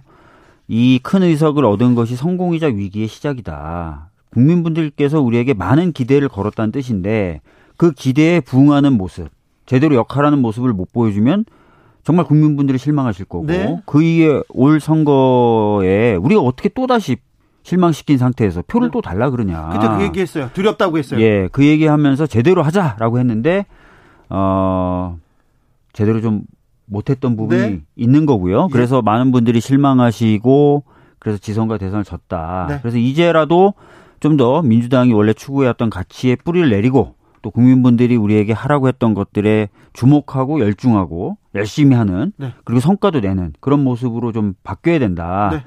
근데 그걸 하기 위해서는 그동안 그래도 가치를 실현하려고 노력해 왔고 또 당원들이나 시민들과 소통하려고 노력해 왔던 제가 당 대표 하는 것이 아, 가장 바람직하지 않나라는 네. 생각에서 출마하게 됐습니다. 그런데 어차피 이재명이 되는 거 아니냐 얘기합니다. 개혁 성향도 있고 검찰한테도 싸우고 이재명 의원이 될 것 같다 얘기하는 사람이 많습니다. 근데 이재명 후보보다 박주민이 뭐가 낫습니까? 우선은 제가 어 이해찬 당대표 시절에 수석 최고위원이었습니다. 네? 그때 당원들의 온라인 게시판이나 전당원 투표 시스템 같은 플랫폼 정당화의 일부를 했었죠. 네? 그다음에 당원 교육 프로그램, 당원 교과서도 만들었었고요. 그다음에 시스템 공천 안착시켰습니다. 어, 그런 성과로 176석을 얻은, 얻은 측면도 있는 거죠. 네. 그러니까 성공한 지도부의 일원으로서 당무에 깊이 관여를 해, 해봤기 때문에 당무가 무엇이고 또 성공한 시스템 정착은 무엇이고 또 총선 승리는 무엇인지 어, 이재명 후보보다는 제가 더 잘 안다라고 자부를 하겠고요. 네. 두 번째는 어, 많은 분들이 이제 강력한 어, 리더십을 요구하십니다. 네. 그래서 이제 이재명 의원님을 많이 소구하는데 강력한 리더십 저도 찬성합니다. 네. 근데 어, 이재명 후보의 리더십은 약간 카리스마적인 리더십이라면 네. 저는 강력하지만 서번트 리더십이다라고 강조를 하고 있어요. 예. 지금까지 활동해왔던 방식, 정치 활동했던 방식도 그런 건데 당이 뭔가 체계를 좀 갖추고 다양한 목소리가 나와서 용광로처럼 녹아들려면 다양한 목소리가 분출될 수 있도록 소통이라든지 시스템이라든지 이런 것들 계속 꾸준히 챙겨줘야 되는 역할을 해야 됩니다. 네. 그거는 이제 서번트 리더십에 부합하는 역할이죠. 어, 오히려 그래서 그런 부분에 있어서는 제가 더 적격이다라는 말씀 드리겠고 세 번째는 우리 당의 핵심 지지층이 40대 그리고 50대입니다. 제가 네. 지금 40대지만 곧 50대로 넘어갈 거고 다섯 네. 살짜리 아이를 키우는 아이 아빠입니다. 네. 아, 그런 측면에서 소통도 훨씬 더 잘할 자신 있다. 이 세 가지 측면에서 제가 상대적 우위를 가지고 있다 이렇게 생각합니다. 일도 잘하고 능력도 있고 얼굴 소통... 빼곤 뭐 다 괜찮습니다. 그래 소통도 잘한다. 다 좋아요. 네. 근데 아, 다른 후보들은 이재명 후보 안 된다. 서밥 리스크 있다. 뭐 있다. 이재명을 때리는데 음. 박주민 의원은 이재명 의원하고 각을 세워 보이지 세우지 않는다. 그래서 이재명 의원 과 싸울 생각이 있는 건지 그거 물어보는 사람 아, 있습니다. 저는 분명히 말씀드리는데 당의 비전이라든지 정책이라든지 당이 할 일에 관련돼서는 어, 제 생각이 맞다라고 확실하게 생각되는 부분에 대해서는 확실하게 각을 세우고 논쟁을 하고 결국은 제가 승리를 할 겁니다. 근데 어, 지금 나타나는 모습은 약간 전당대회 자체가 어, 당의 비전을 놓고 겨루는 그런 쪽을 안 아니에요. 가고 있는 것 같아요. 네. 그래서 저라도 좀 중심을 잡고 네. 어, 당의 비전, 당의 방향 이런 것들을 계속 얘기해야 된다라고 생각을 해서 제가 어, 계속 그런 방향에 좀 초점을 많이, 맞추고 있는 겁니다. 비전, 개혁 경쟁해야 된다. 다 좋은데요. 네. 2년 전에도 그랬고, 음. 지금도 그렇고, 음. 박주민 다 좋아. 그런데 음. 이 그 대여, 음. 투쟁을 이끌, 음. 어, 민주당이 대표감인가 그 거기에 대해서 물어보는 사람이 있어요. 아니 뭐 기억을 하실지 모르겠지만 제가 이제 야당 시절 잠깐 있었지만 그때도 뭐그 우리 당 의원들 중에 최전방 공격수였고요. 예. 그 다음에 여당이 됐을 때도 뭐 최고위원 등을 연, 연, 연, 연, 하면서 굉장히 이제 대야에 대해서 주 공격수 중에 하나였죠. 예. 그리고 지금도 이제 법사위 간사하면서 최전선에 서 있고 네. 심지어 그래서 제가 지난번에 패스트 트랙, 공수처 설치 전국에서 기소된 유일한 지도부 아닙니까? 네. 뭐 지금도 재판받고 있어요. 지금도 재판받고 있고 수사도 지금 몇 건 받고 있는데 계속 싸우거나 이런 거는 뭐 해왔던 일이고요. 네. 예, 그런 거는 뭐 누구보다도 잘할 자신 있습니다. 알겠습니다. 자, 어대명을 깨기 위해서 어, 다른 후보들끼리 단일화해야 된다 주장 나옵니다. 음. 어떻게 보십니까? 단일화에 대해서는 저도 열려 있다라는 입장을 계속 말씀을 드렸어요. 예? 다만 그 단일화라는 것이 무슨 어, 기계공학, 아, 기계적이고 공학적이고 인위적인 단일화라면 효과도 없을 뿐만 아니라 국민 눈높이에도 저는 안 맞다고 생각합니다. 그래서 당의 가치와 또 당이 가야 될 방향 이런 걸 가지고 좀 토론도 좀 하고 이야기도 좀 나누면서 자연스럽게 뭔가 접점이 생기고 그러면은 어 자연스러운 가운데 명분도 있고 필요성도 인정받는 단일화가 가능한 거 아니겠습니까? 근데 왜 토론을 안 합니까? 처음 토론을 이제 채, 어, 얼마 전에 했고요. 예. 어제 이제 최초로 토론을 아, 했고? 이제 뭐 모일 기회가 있을 겁니다. 저희들끼리든 네. 아니면 다른 후보들까지 포함해서 네. 그런 과정에서 이제 그런 논의들도 얘기될 수 있고 네. 어 그러면서 공감대가 찾아지겠죠. 네. 네. 아, 이재명 의원, 의원과도 단일화 가능성이 있죠. 이재명 의원님과의 단일화는 생각하지 않고 있습니다. 네, 알겠어요. 네. 네. 이재명 의원 사법 리스크에 대해서 걱정하는 사람도 있고요. 이거 네. 당에 부담이 될 거다 계속 얘기하는데 그 부분은 어떻게 생각하세요? 그러니까 사법 리 스크가 있을 수 있다. 네. 뭐 있을 수 있겠죠. 네. 그런데 지금 현재 봤을 때는 그게 막 구체화됐다고 보기가 어렵잖아요. 네. 근데 지금부터 그 당내 경, 경쟁 주자들끼리 서로 뭐 수사받을 거다, 구속될 거다, 막 이런 얘기들을 하는 게 예. 당에 과연 이익이 될 거냐. 예. 뭐주 기자님도 아시다시피 여야를 떠나서 과거에 이런 식으로 당내에서 문제 제기가 됐을 때 네. 결과적으로는 당에 여든 야든 네. 굉장한 마이너스가 됐었던 기업과 경험이 있지 않습니까? 네. 그래서 이런 부분은 조금 자제될 필요가 있다. 예? 어, 라는 생각이에요, 저는. 네. 네. 자, 이번 음, 대표 경선 음. 뭐, 막판 변수가 있습니까? 글쎄요, 뭐. 저 국민들이 네. 대표, 민주당 대표 누가 될지 관심이 별로 없는 거는 아시죠? 한 분이 너무 세서 그런가요? 그래서 그렇습니까? 아무튼 민주당이 음. 국민들의 마음을 얻지 못하고 있어요. 네. 당원들, 핵심 지지자들은 어떻게 생각하는지 모르는데 음. 민주당 하는 것도 꼴 보기 싫어 이렇게 생각한 지 좀 됐어요. 그러니까요. 제가 그래서 제가 지금 뭐 미약 하나마 계속 제가 당 대표가 되면 이런 법을 하겠습니다. 저런 법을 하겠습니다라고 계속 메시지를 내고 있어요 매일. 네. 아마 이렇게 얘기하는 당권 주자가 없을 겁니다. 네. 근데 이런 목소리가 좀 나와야 국민분들이 어 그래 민주당의 당 대표가 A가 되면 좀 이런 변화가 생기겠네. B가 되면 요게 좀 뭐좀 뭐 바뀌겠네. 이런 관심이 좀 생기실 거 아니에요. 네. 그래서 저는 뭐 연속으로 제가 당 대표가 되면 힘있게 추진할 어, 법적 과제 뭐 이런 것들을 계속 지금 어, 내고 있긴 합니다. 네. 네. 힘있게 추진하겠다고 하는데 박주민은 힘이 없어 보여. 이렇게 얘기하는 사람도 있다니까요. 근데 좀 이상한 게 공수처 설치 24년 만에 누가 했습니까? 네. 제가 주도해서 한 거 아니에요. 예. 그 다음에 어, 중대재해처벌법 20년 넘게 말만 됐지만 안 됐던 거 누가 했습니까? 네. 제가 발의해서 제가 했잖아요. 네, 네. 법원조직법 50년 가깝게 안 되던 거 제가 했습니다. 아, 그러네요? 네. 네. 차별금지법도 제가 지금 앞장서서 하고 있어요. 아, 그래요? 그렇게 수십 년 묵은 과제들을 다 해내고 있는 사람한테 힘이 없는 것 같다 그러면 어떡합니까? 네, 알겠습니다. 기운은 보여요. 피곤해서 그렇지. 분장을 좀 하라니까는 좀 잠도 좀 자고요. 네. 자, 아무튼 민주당이 잃어버린 민심을 찾아오기 위해서라도 네. 조금 어, 개혁해야 된다, 혁신해야 된다. 그 주자가 박주민은 맞습니까? 네, 뭐 당이 좀 바닥부터 쇄신돼야 된다. 네. 그래서 당이 누구를 위하고 무엇을 위한 정당인지를 분명히 해야 된다. 네. 그리고 어, 우리 사회 변화에 필요한 의제들에 관련된 아주 구체성 높고 세밀하고 설득력 높은 정책들을 국민과 호흡하면서 만들어내야 된다. 그리고 그렇게 만들어진 정책은 어, 힘있게 추진해서 성과를 낸다. 이것이 이제 앞으로 민주당이 가야 될 길이라 생각하고 그 길로 가는데 박주민이 가장 빠른 지름길이다. 네. 이런 말씀 드리겠습니다. 박주민 지름길 참 좋은데, 박주민 참 좋은데, 뭐라 설명할 길이 없네. 그런 사람들이 많은데요. 네. 박주민이 당 대표가 됐어요. 네. 됐으면 뭐가 달라집니까? 아까도 말씀드렸지만, 어, 우리 당이 그동안 하겠다고 했던 거나, 국민분들이 우리에게 요구했지만, 요구했던 것들 네. 제대로 못 해낸 게 사실입니다. 네. 어떤 경우에는 몰두하지 못했고 어떤 경우에는 눈치 보고 그랬어요. 근데 이제 더 이상 그러면 안 되는 거고요.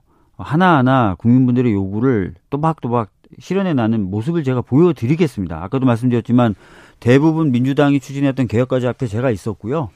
그걸 제가 당대표 돼서 더 전면에서 힘있게 끌고 나가겠습니다. 자, 대여 투쟁이라고 해야 됩니까? 대여 관계는 어떻게 할 건지, 그리고, 어, 윤석열 대통령과의 이, 이제 관계도 정립해야 될 텐데요. 박주민은 어떻게 해? 지금 그 윤석열 정부가 여러 가지 평가를 받고 있지만 제가 내리는 평가는 이겁니다. 아무것도 하는 게 없고 아무것도 하고 싶은 게 없는 정부. 네. 그러나 국민과 이 사회에는 엄청난 위기가 닥쳐오고 있는 이런 상황인 거죠. 네. 그래서 야당이지만 그냥 어, 지켜만 보고 있다가 비판만 하는 것이 아니라 어, 국민들에게 믿음직한 우산도 되고 방파제도 되고 그런 야당이 될 필요가 있다고 생각합니다. 네. 그래서 어, 국민들을 보호할 수 있는 여러 가지 법안이라든지 정책들 발굴해내고 아까 말씀드렸던 대로 힘있게 추진해 나가는 그런 모습까지 보여드릴 것이고요. 예.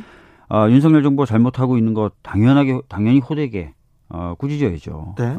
그런 것은 걱정하지 않으셔도 될 것 같습니다. 광복절 앞두고 사면 어, 대규모로 이렇게 검토되고 있다고 하는데 이 부분은 어떻게 판단하시는지요? 특히 MB 사면 관련된 얘기가 많이 나오는데요. 저는 뭐 지속적으로 비슷한 취지의 메시지를 냈었습니다. 네. 과연 어, MB 사면이 보통 사면의 효과로 이야기되는 국민 통합이라는 부분에 효과가 있을 것이냐. 네. 제가 알기로는 최근에 나온 여론조사만 해도 부정 여론이 훨씬 높습니다. 예. 이거는 어떻게 보면 일부 정치 세력의 이익을 위한 사면으로 볼 수밖에 없어요. 그런 부분을 아마 신중하게 좀 판단해야 될 겁니다. 네. 대통령실 사적 채용 논란에 대해서는 굉장히 음, 많은 얘기가 나옵니다. 네. 과거에서도 과거에서도 대통령실에서는 뭐 조용히 채용했죠. 그런데 왜 지금 사적 채용 논란이 이렇게 크게 불거졌을까요? 뭐 아시다시피 이제 최근에 문제가 되고 있는 권성동 어, 대표와 관련된 부분은 네. 누가 봐도 저는 이해 충돌의 소지가 있다고 봐요. 네. 그러니까 국회의원이 항상 걱정해야 되는 게 선거 시기에 뭔가 행동이나 이런 걸로 문제되지 않나라는 거잖아요. 네. 근데 그런 것들을 판단하는 선관위원회 아들을 자기가 얘기해서 취업시켰다는 거 아니에요. 예. 그럼 이게 괜찮은 겁니까? 제가 다른 매체에 나가서 인터뷰할 때도 말씀드렸지만 만약에 제가 저희 지역의 선관위원 아들을 네. 압력을 행사해서 어디 취업을 시켰어요. 그러면 국민의힘이 가만히 있겠습니까? 감옥 갑니다. 감옥 가죠. 네. 제가요? 네. 그렇죠. 감옥 그래서 감옥 그래서 이게 굉장히 큰 문제가 있는데 문제가 없다고 하니까 국민분들 입장에서 답답하고 그래서 지지율이 떨어지는 겁니다. 그래요? 예. 지지율이 계속 떨어질 것 같습니까? 저는 뭐 일부 뭐 보수층이 결집을 하면서 떨어지는 속도를 어 좀 늦춘다든지 이런 것들은 있을 수 있지만 어 떨어지는 경향을 당장 멈추기는 어려울 것 같아 보여요. 왜냐면은 아까도 말씀드렸던 대로 경제적으로 굉장히 큰 위기가 오고 있는데 아무것도 하고 싶어 하거나 아무것도 하는 게 없는 게 현재 모습인 것 같고 크게 달라지고 있지 않거든요. 네. 태도 면에 있어서도 그렇기 때문에 어, 당분간 지지율 하락세는 계속 유지될 것이다 이렇게 보고 있습니다. 아, 윤석열 대통령 조금 못마땅하다는 여론이 계속 올라가고 있습니다. 국민의힘 이거 아니다 이런 여론도 계속 되고 있습니다. 그런데 그렇다고 해서 민주당 다시 이렇게 다시 보자 민주당 그런 그런 여론이 형성되는 건 아닌 것 같아요. 그러니까 민주당이 지금 국민분들께 보여드려야 될 모습을 못 보여드리고 있는 거예요. 그러니까 우리 민주당이 이런 것을 하겠습니다가 얘기가 지금 나와야 돼요. 네. 근데 아직까지 그런 얘기가 안 나오고 있습니다. 네. 그러니까 이제 국민분들 입장에서는 그래 국민의힘도 못마땅하지만 그래 민주당은 그럼 뭘 하겠다는 거지가 불분명한 거죠. 네. 예. 그래서 그런 것들 입법 과제나 아니면 정책의 방향이나 뭐 국가의 비전이나 이런 것들 좀 얘기를 해야 됩니다. 예. 그런데 음, 박주민 참 좋은데 네. 박주민이 어, 잘 해낼 수 있을까? 잘 해낼 수 있을 것 같은데 박주민한테 지금 관심이 안 오는 것 같아요. 그거는 어떻게 하실 거예요? 글쎄요, 뭐 어떻게 보면 지금 전당대회가 얼마 남지 않았는데 전당대회가 친명이냐 비명이냐 이 구도로 자꾸 가잖아요. 네. 근데 저는 굉장히 좁은 길을 선택한 거죠. 그런 길보다는 당의 비전 당의 정책을 이야기하는 쪽으로 가겠다. 아니 지금 혼자 혼자 뚜벅뚜벅 가고 있는데 그러다 보니까 이제 언론 입장에서도 맨날 기자분들이 인터뷰하고 나서 그래요. 아 이거 우리가 쓰려는 그런 거하고 좀 잘 안 맞는데 이런 얘기들 하세요 기자분들이. 혼자 비전 정책 얘기하고 있으니 지금 지금 친명, 친명이냐 반명이냐 이렇게 싸우는데 어, 그안 보이잖아요. 그냥 어느 한쪽에 서가지고 그냥 막 그렇죠. 싸울까요? 그냥? 아 그런 거 좀 보여줘야 돼요. 정치인은 또 그런 모습을 보여야 되는 거 아닙니까? 네, 필요하면 어느 뭐 그런 역할도 하겠지만요. 네. 또 현재는 또 제가 그 취하고 있는 스탠스의 사람도 하나쯤은 필요하지 않나라는 생각도 합니다. 네. 네. 그래도 선거에서는 이겨야 되는데. 맞습니다. 김기선님께서 민주당 개혁은 부동산 폭등에 대한 진정성 있는 사죄와 반성에서 시작돼야 함 명심하세요 얘기합니다. 네, 맞습니다. 네. 네. 부동산 폭등. 저희들이 이제 정책을 수립할 때 이제 공급 위주 정책으로 좀 빨리 전환이 됐을 필요가 있는데 네. 초기에는 이제 가구 수 증가라든지 이런 부분 어좀 예측이 좀 부족했던 부분이 있는 거고요. 네. 세계적인 추세나 흐름에 대한 예측도 조금 부족했던 부분이 있습니다. 네, 그래요. 네. 전 세계적인 현상이었다. 뭐 다른 정권, 전 정권도 그랬다. 이렇게 얘기하고 넘어가면 안 됩니다. 민주당. 그러니까 예측을 제대로 했었어야죠. 그러니까 네. 가구수 분화 속도가 굉장히 빠르다. 네. 그다음에 어, 자산 획득을 하고 싶어하는 분들의 그 어, 열망이나 이런 것들이 굉장히 강하다. 네. 또전 세계적으로 많은 유동성이 풀렸다. 이런 걸 다 감안해서 많은 뭐 공급을 하겠다라는 것이 좀 선제적으로 나왔었어야 되는데 네. 어, 통상적인 공급 물량 플러스 알파 정도로 커버가 됐을 것이라고 생각했던 부분이 좀 아쉬움이 있는 거죠. 네. 네. 아, 그 인권 변호사에서 국회로 가서 그 정치인이 되면서 국회가 가진 그 기득권들, 특권들 좀 내려놓고 일하는 국회로 만들겠다고 어, 이렇게 큰 소리 쳤었어요. 근데 50일, 60일, 두 달째 이렇게 공전하고 일을 안 합니다. 아니, 하청 노동자들이 파업해가지고 두 달, 두 달째 일 못했다. 손배 소송 바로 이어지는데 이거 국민들이 손배해야 될 지경인 것 같습니다. 음. 왜 민주당은 이런 부분에 대해서 특권 내려놓고 일하겠다. 이렇게 나서지 않는 걸까요? 20대 국회, 그러니까 지난 국회 말미에 일하는 국회법 세트법을 저희 당에서 발의한 적이 있어요. 그렇죠. 그걸, 그걸 제가 주도했었지 네. 않습니까? 그러니까 회의 출석 안 하면 그 일수 계산해서 월급 깎고 네. 하는 것들 제가 어, 주도를 해서 만들었었고 21대 총선의 핵심 공약 중에 하나가 일하는 국회 만들기였습니다. 그렇죠. 근데 그 중에 이제 일부는 법이 통과가 되고 또 대다수는 통과가 되지 못하고 폐기가 됐었거든요. 네. 어, 제가 다시 당대표가 되면 이제 정치개혁의 내용 중에 좀 더 생산성 있는 어, 그런 국회를 만들기 위한 제도 개선 이런 것들도 좀 어, 포함시켜야 되겠다고 고민하고 있습니다. 네, 일하는 국회법 그 얘기는 나왔는데 또 일 안 해요. 어떻게 해야 됩니까 국회는 네. 이 고질병을 어떻게 음. 고쳤으면 좋겠습니까? 국민분들 무서워할 줄 알게 만들어야 될, 되겠죠. 네. 네. 그러면 이제 일하게 될 거고. 그래서 제가 일하는 국회법 세트를 만들면서 국회의원에 대한 국민 소환제 이런 것들 예. 집어넣었었던 거거든요. 네. 그런데 그, 지금 적용이 안 되는 거죠. 지금 통과가 안 돼 가지고요. 네. 네. 지금 21대 때도 발의했는데 네. 아, 아직 안 되고 있습니다. 박주민 의원이 네. 발의했는데 네. 그 박주민 의원이 당 대표가 되면 달라집니까? 어, 제가 당 대표가 되면 어, 그런 어떤 국회 생산성을 높일 수 있고 네. 국민을 좀 더 섬길 수 있는 제도 어, 반드시 도입하겠다는 말씀드리겠습니다. 만약에 일 안 하면 국회가 공전돼서 민주당이 안 하면 민주당 대표 박주민은 바로 이렇게 처리합니까? 뭐 일을 할 수 있도록 만드는 시스템 네. 이런 것들을 구축하겠다고 했으니까요. 네. 그런 부분 제가 열심히 하겠습니다. 네. 네. 박주민이 되면 달라지죠? 네, 달라지도록 만들겠습니다. 여기까지 네. 들을까요? 네. 민주당 당대표 후보입니다. 박주민 의원이었습니다. 네. 정치 피로, 사건 사고로 인한 피로, 고달픈 일상에서 오는 피로. 오늘 시사하셨습니까? 경험해 보세요. 들은 날과 안 들은 날의 차이. 여러분의 피로를 날려줄 저녁 한 끼 시사. 추진우 라이브.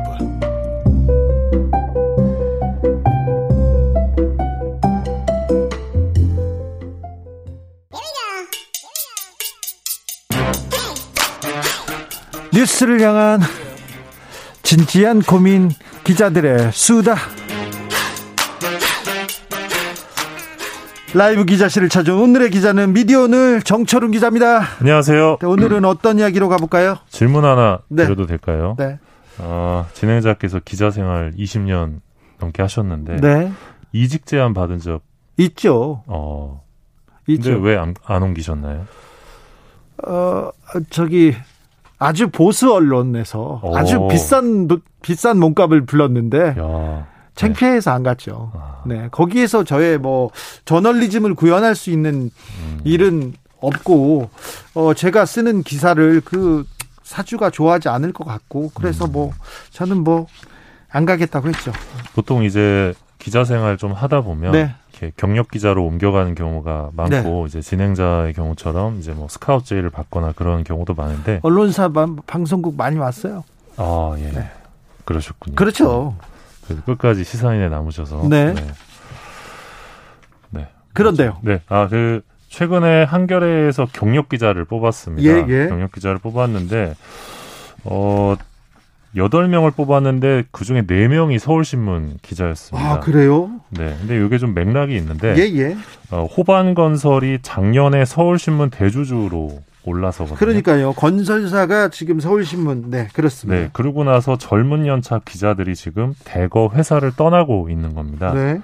어, 사실 네명이 합격을 했으면 지원자는 훨씬 많았다고 봐야 되는데 그렇죠.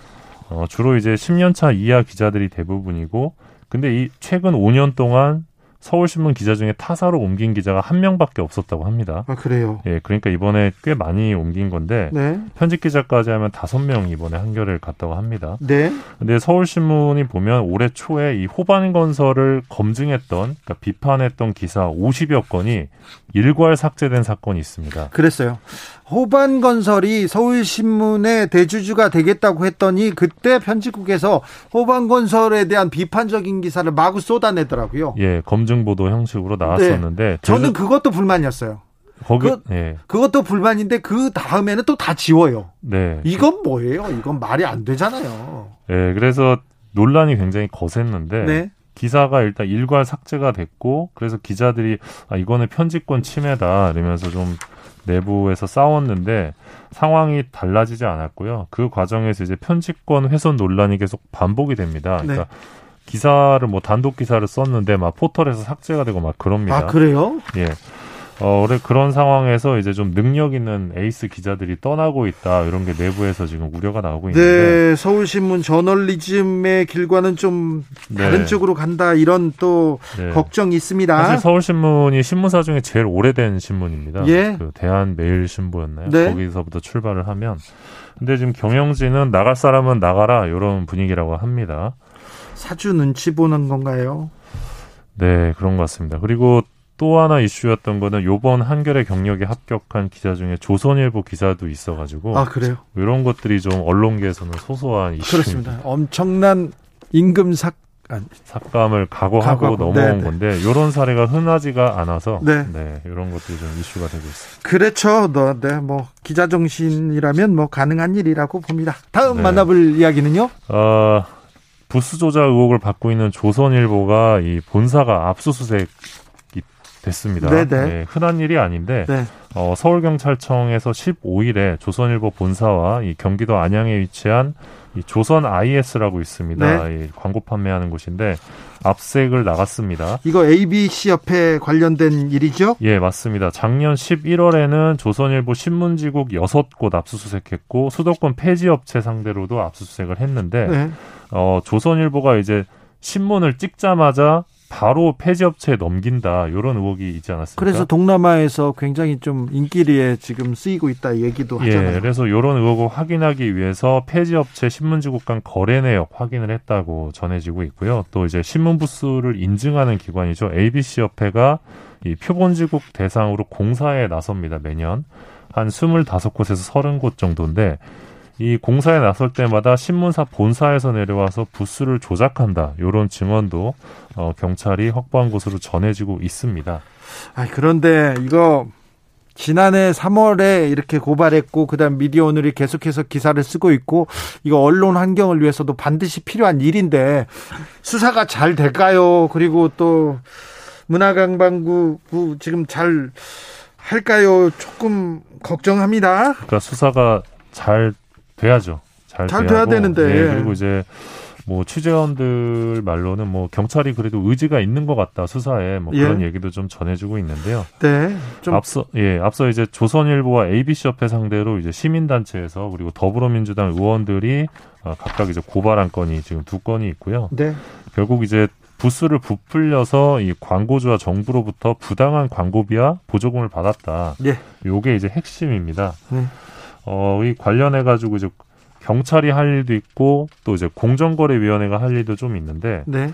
이 공정위가 ABC협회 조작을 이제 부당한 고객 유인으로 판단하면 형사처벌을 비롯해서 이 매출액 2% 범위 내 과징금 부과도 가능하다고 그렇죠. 하는데 예.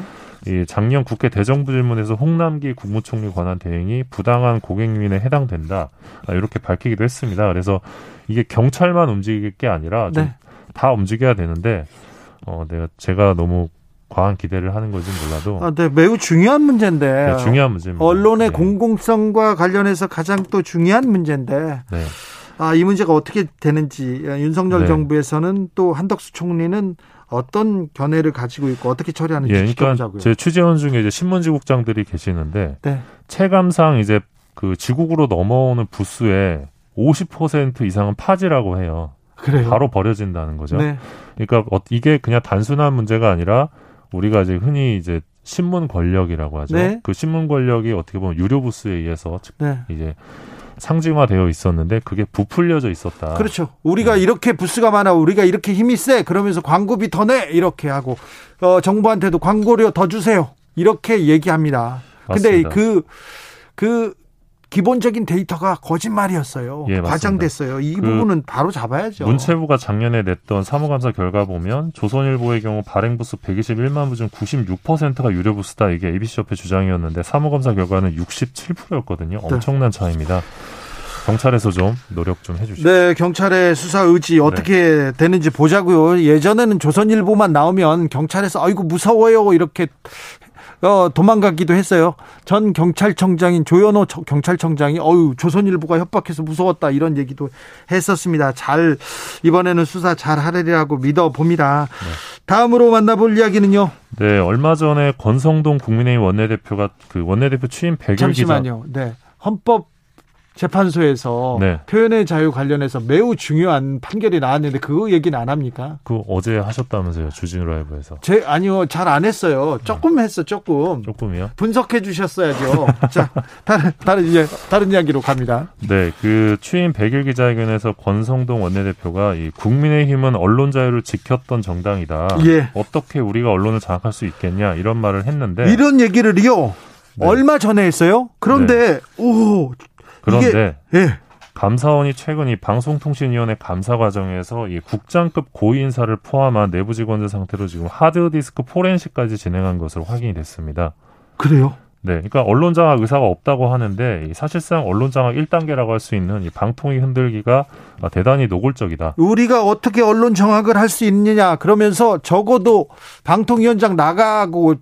나가야 이거 언론 장악이다 이렇게 얘기했는데요. 나가라는 얘기를 해요. 예. 포렌식도 하고 있다고요? 예, 근데 이게 방통위 직원들 상대로 이렇게 감사원이 예. 포렌식 한 사례가 없습니다. 네. 아, 이 방통위 감사가 시작부터 되게 이례적이었는데 일단 나온 사람들이 굉장히 많습니다. 네.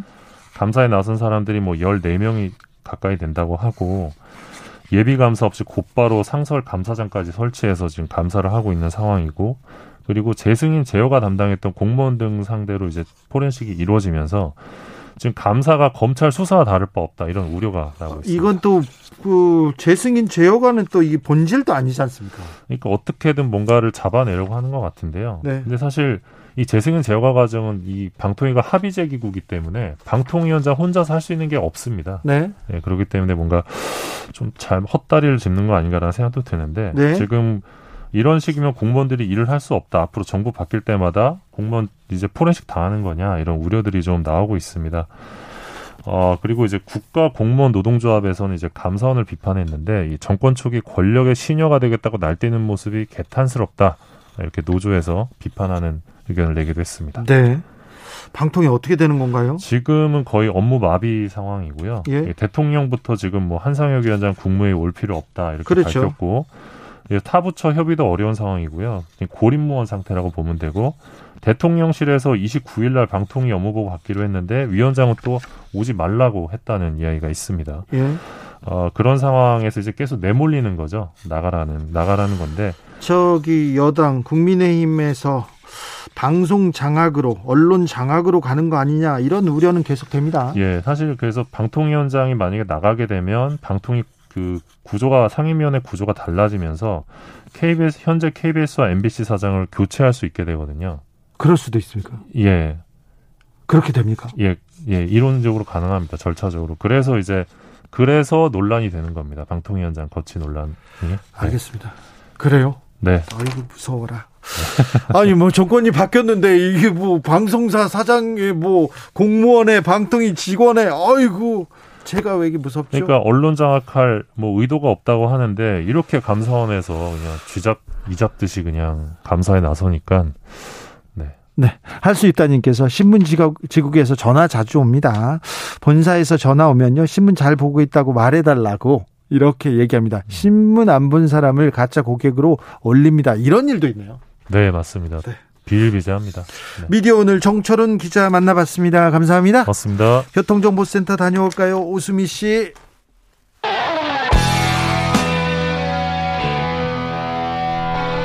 스치기만 해도 똑똑해진다.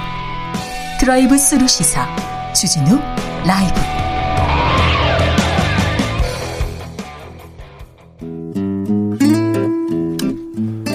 현실의 불이 꺼지고 영화의 막이 오릅니다. 영화보다 더 영화 같은 현실 시작합니다. 라이너의 시사회. 영화 전문 유튜버 라이너 어서 오세요. 네, 안녕하세요. 오늘은 어떤 이야기 해볼까요? 네, 이제 드디어 여름이고 휴가철입니다. 네. 네. 많은 분들이 휴가를 떠나실 것 같습니다. 네. 어, 저도 주변에서 이야기를 들어보면 다들 뭐 계곡이나 바다 네. 혹은 제주도 네. 이런 데로 여행을 가시는 분들이 있는데요. 네. 또 어떤 분은 그냥 이 주어진 휴가 기간에 그냥 집에서 편히 쉬겠다는 계획을 네 그런 사람들 많아요. 밀린 책 보겠다, 영화 보겠다, 드라마 보겠다 그런 사람 많습니다. 네네 네. 그런 것들을 이제 쌓아놓고 네. 책이나 뭐 만화책이나 음. TV 시리즈 이런 예. 것들을 쌓아놓고 보시려고 하는 것 같습니다. 네. 네. 그런 분들을 위해서 필요한 거는 영화일지도 모르겠다. 네. 이런 생각이 들었습니다. 네. 그래서 언제는 영화가 안 필요했나요? 네. 네, 그런데요. 네, 그래서 뭐 휴가 때 이동하면서 보실 수도 있고 네. 또 이런 반지의 제왕 같은 판타지 시리즈 영화를 정주행하면 네. 굉장히 꿀맛입니다. 아, 그렇습니까? 좋습니까? 네. 그렇습니다. 네. 근데 거기에다가 뭔가 긴장감 넘치는 스릴러라면 네. 더 바랄 게 없을 것 같아서요. 여름의 스릴러 좋죠. 네. 그래서 오늘 제가 준비한 영화는요. 네. 코엔 형제의 야. 명작입니다. 네. 노인을 위한 나라는 없답니다. 아, 네. 노인을 위한 나라는 없다. 어, 이거는요. 소설로도 매우 훌륭한 작품. 네, 그렇죠. 소설은 이제 코맥 메카시라고 네. 우리나라에서 그렇게 많이 알려진 것 같진 않아요. 아, 로, 로드라는 작품도 있고요. 네, 네, 엄청난 뭐, 뭐 네. 대단한 작가죠. 예, 미국 현대 문학을 대표한다고 합니다. 예. 이 작가의 소설을 이제 코엔 형제라는 또 대단한 이 감독들이 영화를 잘 만들었습니까? 만들었습니다. 이게 어느 정도냐면요. 평론가들의 극찬을 받았고 예. 80회 아카데미 시상식에서 작품상, 감독상, 나무조연상, 각색상 예. 주요 부분을 아주 네 부분이나 네. 수상을 한 대단한 영화입니다. 예. 그래서 어 일단 메카시의 작품을 굉장히 꼼꼼하게 영화로 옮겼다 이런 표 이런, 이런 평가를 받고 있고요. 예. 영화 자체가 분위기가 굉장히 상막하고 음악이 흐르지 않습니다. 네.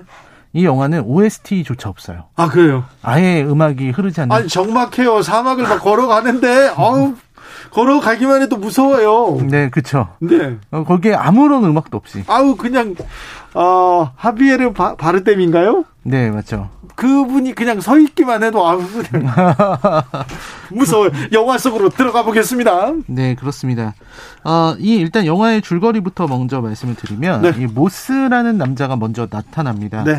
이 모스는 사냥을 하러 다니는 사냥꾼이에요. 네. 근데 어, 그 사냥을 하다가 그 갱들이 네. 서로 싸우다가 네. 총격전을 벌이다가 죽어 있는 모습을 발견하게 됩니다. 네. 그리고 거기에서 간신히 숨만 붙어서 어, 물을 달라고 하는 그 생존자를 만나고 예. 그리고 돈가방을 발견해요. 네. 거액의 돈가방입니다. 네. 그리고 모스는 그거를 전부 다 챙깁니다. 그렇죠. 네. 네. 그러니까 어 어느 하나 지나치지를 않아요. 네. 그러니까 갱들이 싸우고 있는 현장을 보면은 그냥 지나쳤으면 아무 일도 안 생겼을 텐데 네. 굳이 거기에 가고 예. 거기에서 돈가방을 봐도 안 훔쳤으면은 아무 일도 안 생겼을 네. 텐데 굳이 훔치고 네. 물 달라는 사람한테 진짜로 사막이니까 근처에 물이 없잖아요. 네. 집까지 가서 물을 갖고 와서 깽에게 줍니다. 네. 대단한 사람이라고 할 수 있겠는데요. 네. 그 다음에 이제 그 중요한 안톤 쉬거라는 인물이 나옵니다. 예. 아까 말씀하신 하비에르 바르뎀. 네. 하비에르 바르뎀이 그 약간 단발머리를 하고 네. 어, 이 단발머리를 한 사람이 이렇게 무서울 수 있다라는 걸 그렇죠. 보여준 네. 몇안 되는 영화인데요.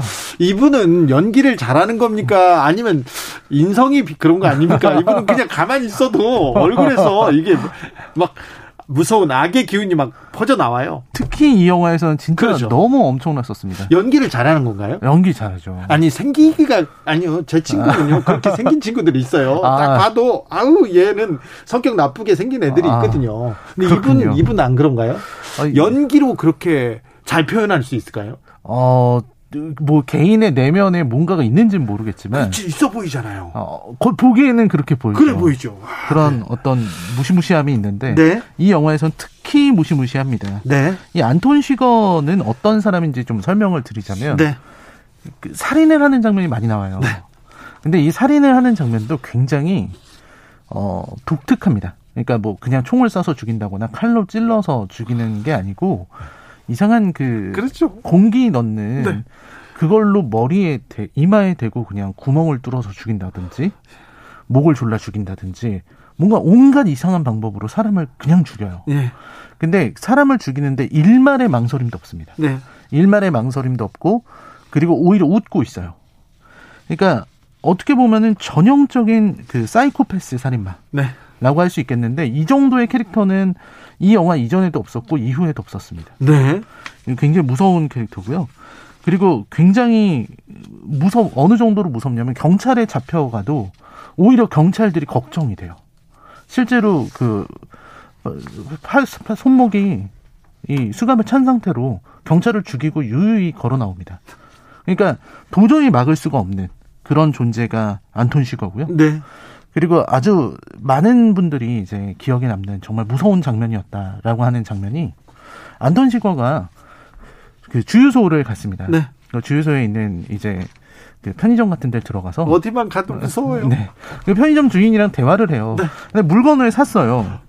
그럼 물건 사서 그냥 나오면 되잖아요. 그러니까요. 물건을 사서 얘기를 하는데 이제 그 어, 가게 주인이 그냥 편하게 이제 친구 이렇게 불렀습니다. 네. 어 이거 이거 잘 가라고 친구 뭐 이런 식으로 프렌 프렌도라는 표현을 썼는데요.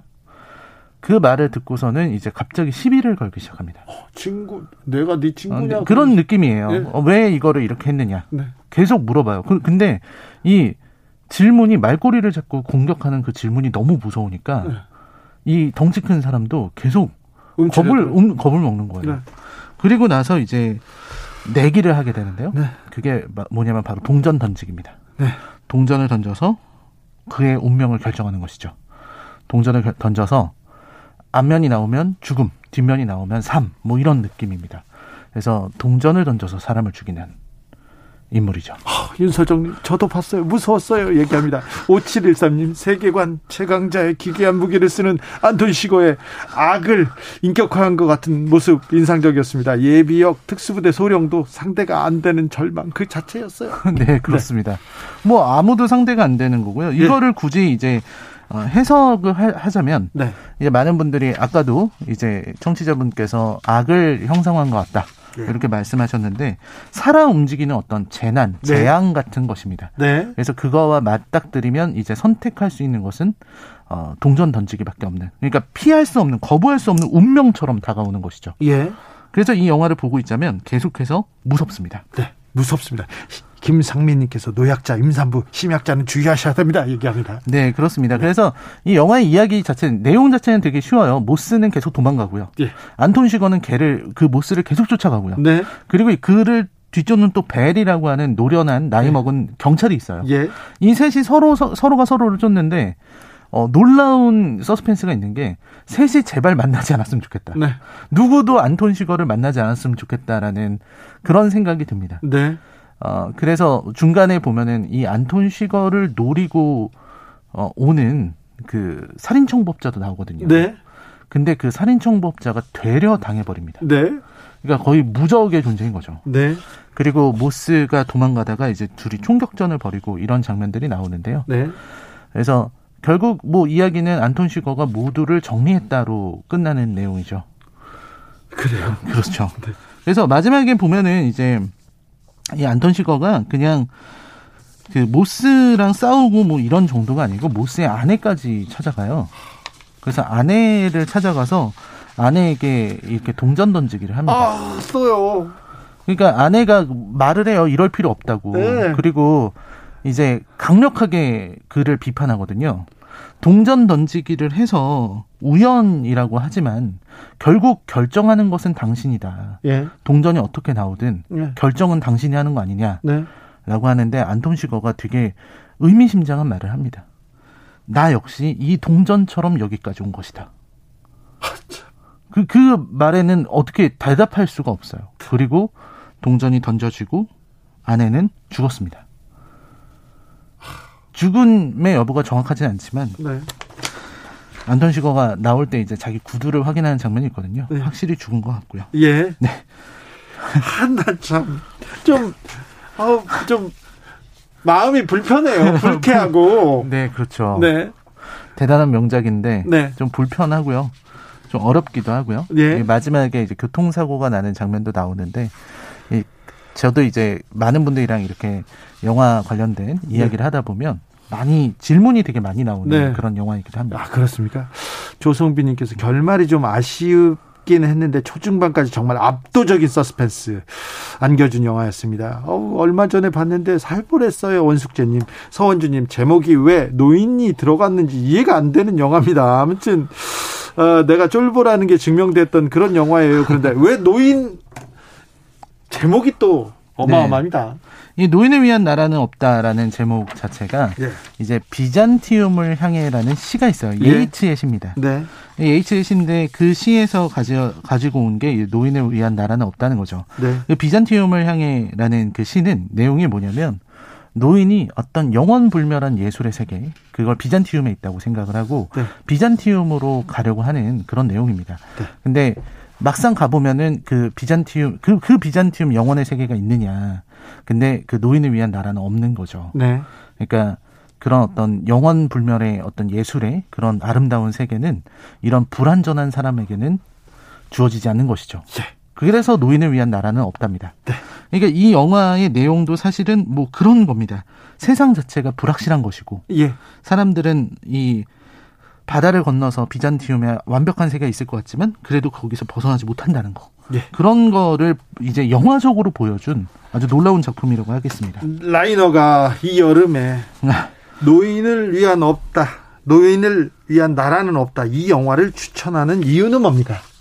아, 일단은 훌륭한 영화이기 때문입니다. 네. 어느 장면 하나도 허투루 만든 게 없고요. 네. 하비에르 바르뎀 이제 계속 얘기를 나누고 있는데 정말 네. 대단합니다.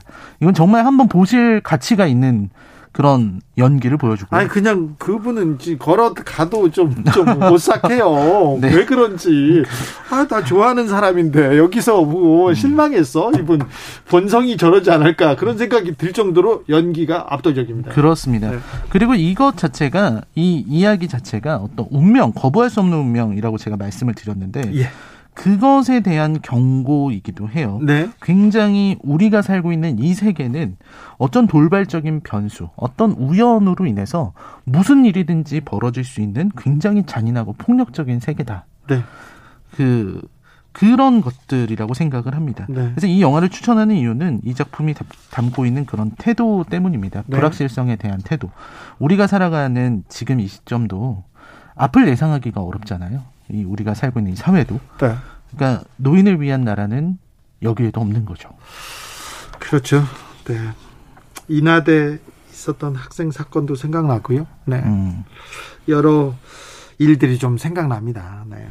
그리고 또 아, 피해자인데 가해자한테 뭐라고 해야지 피해자가 좀 잘해 잘하지 조심하지 이런 얘기 나오면 꼭 이 얘기를 또 좀 이 영화에 대해서 좀 얘기하고 싶기도 해요. 네 맞습니다. 그렇죠. 네.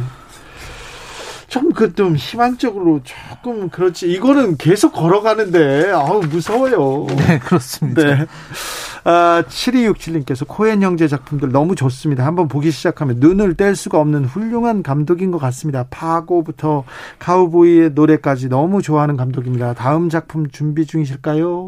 네, 어, 너무 좋은 말씀해 주셨는데 네. 진짜 파고하고 이 노인을 위한 나라는 없다는 네. 영화사에도 길이 남을 아, 명작들입니다. 오 라이너의 극찬을 듣는 그런 네. 명작이네요. 네. 자 시사회에서 오늘 노인을 위한 나라는 없다 만나봤습니다. 라이너 감사합니다. 네, 감사합니다. 네. 마이클 잭슨의 스릴러 들으면서 주진우 라이브 으스스하게 네, 마무리하겠습니다. 오늘 돌발 퀴즈의 정답은 동해 아니고요. 흑해였습니다. 흑해. 저는 내일 오후 5시 5분에 주진우 라이브 스페셜로 돌아옵니다. 행복한 주말 되십시오. 지금까지 주진우였습니다.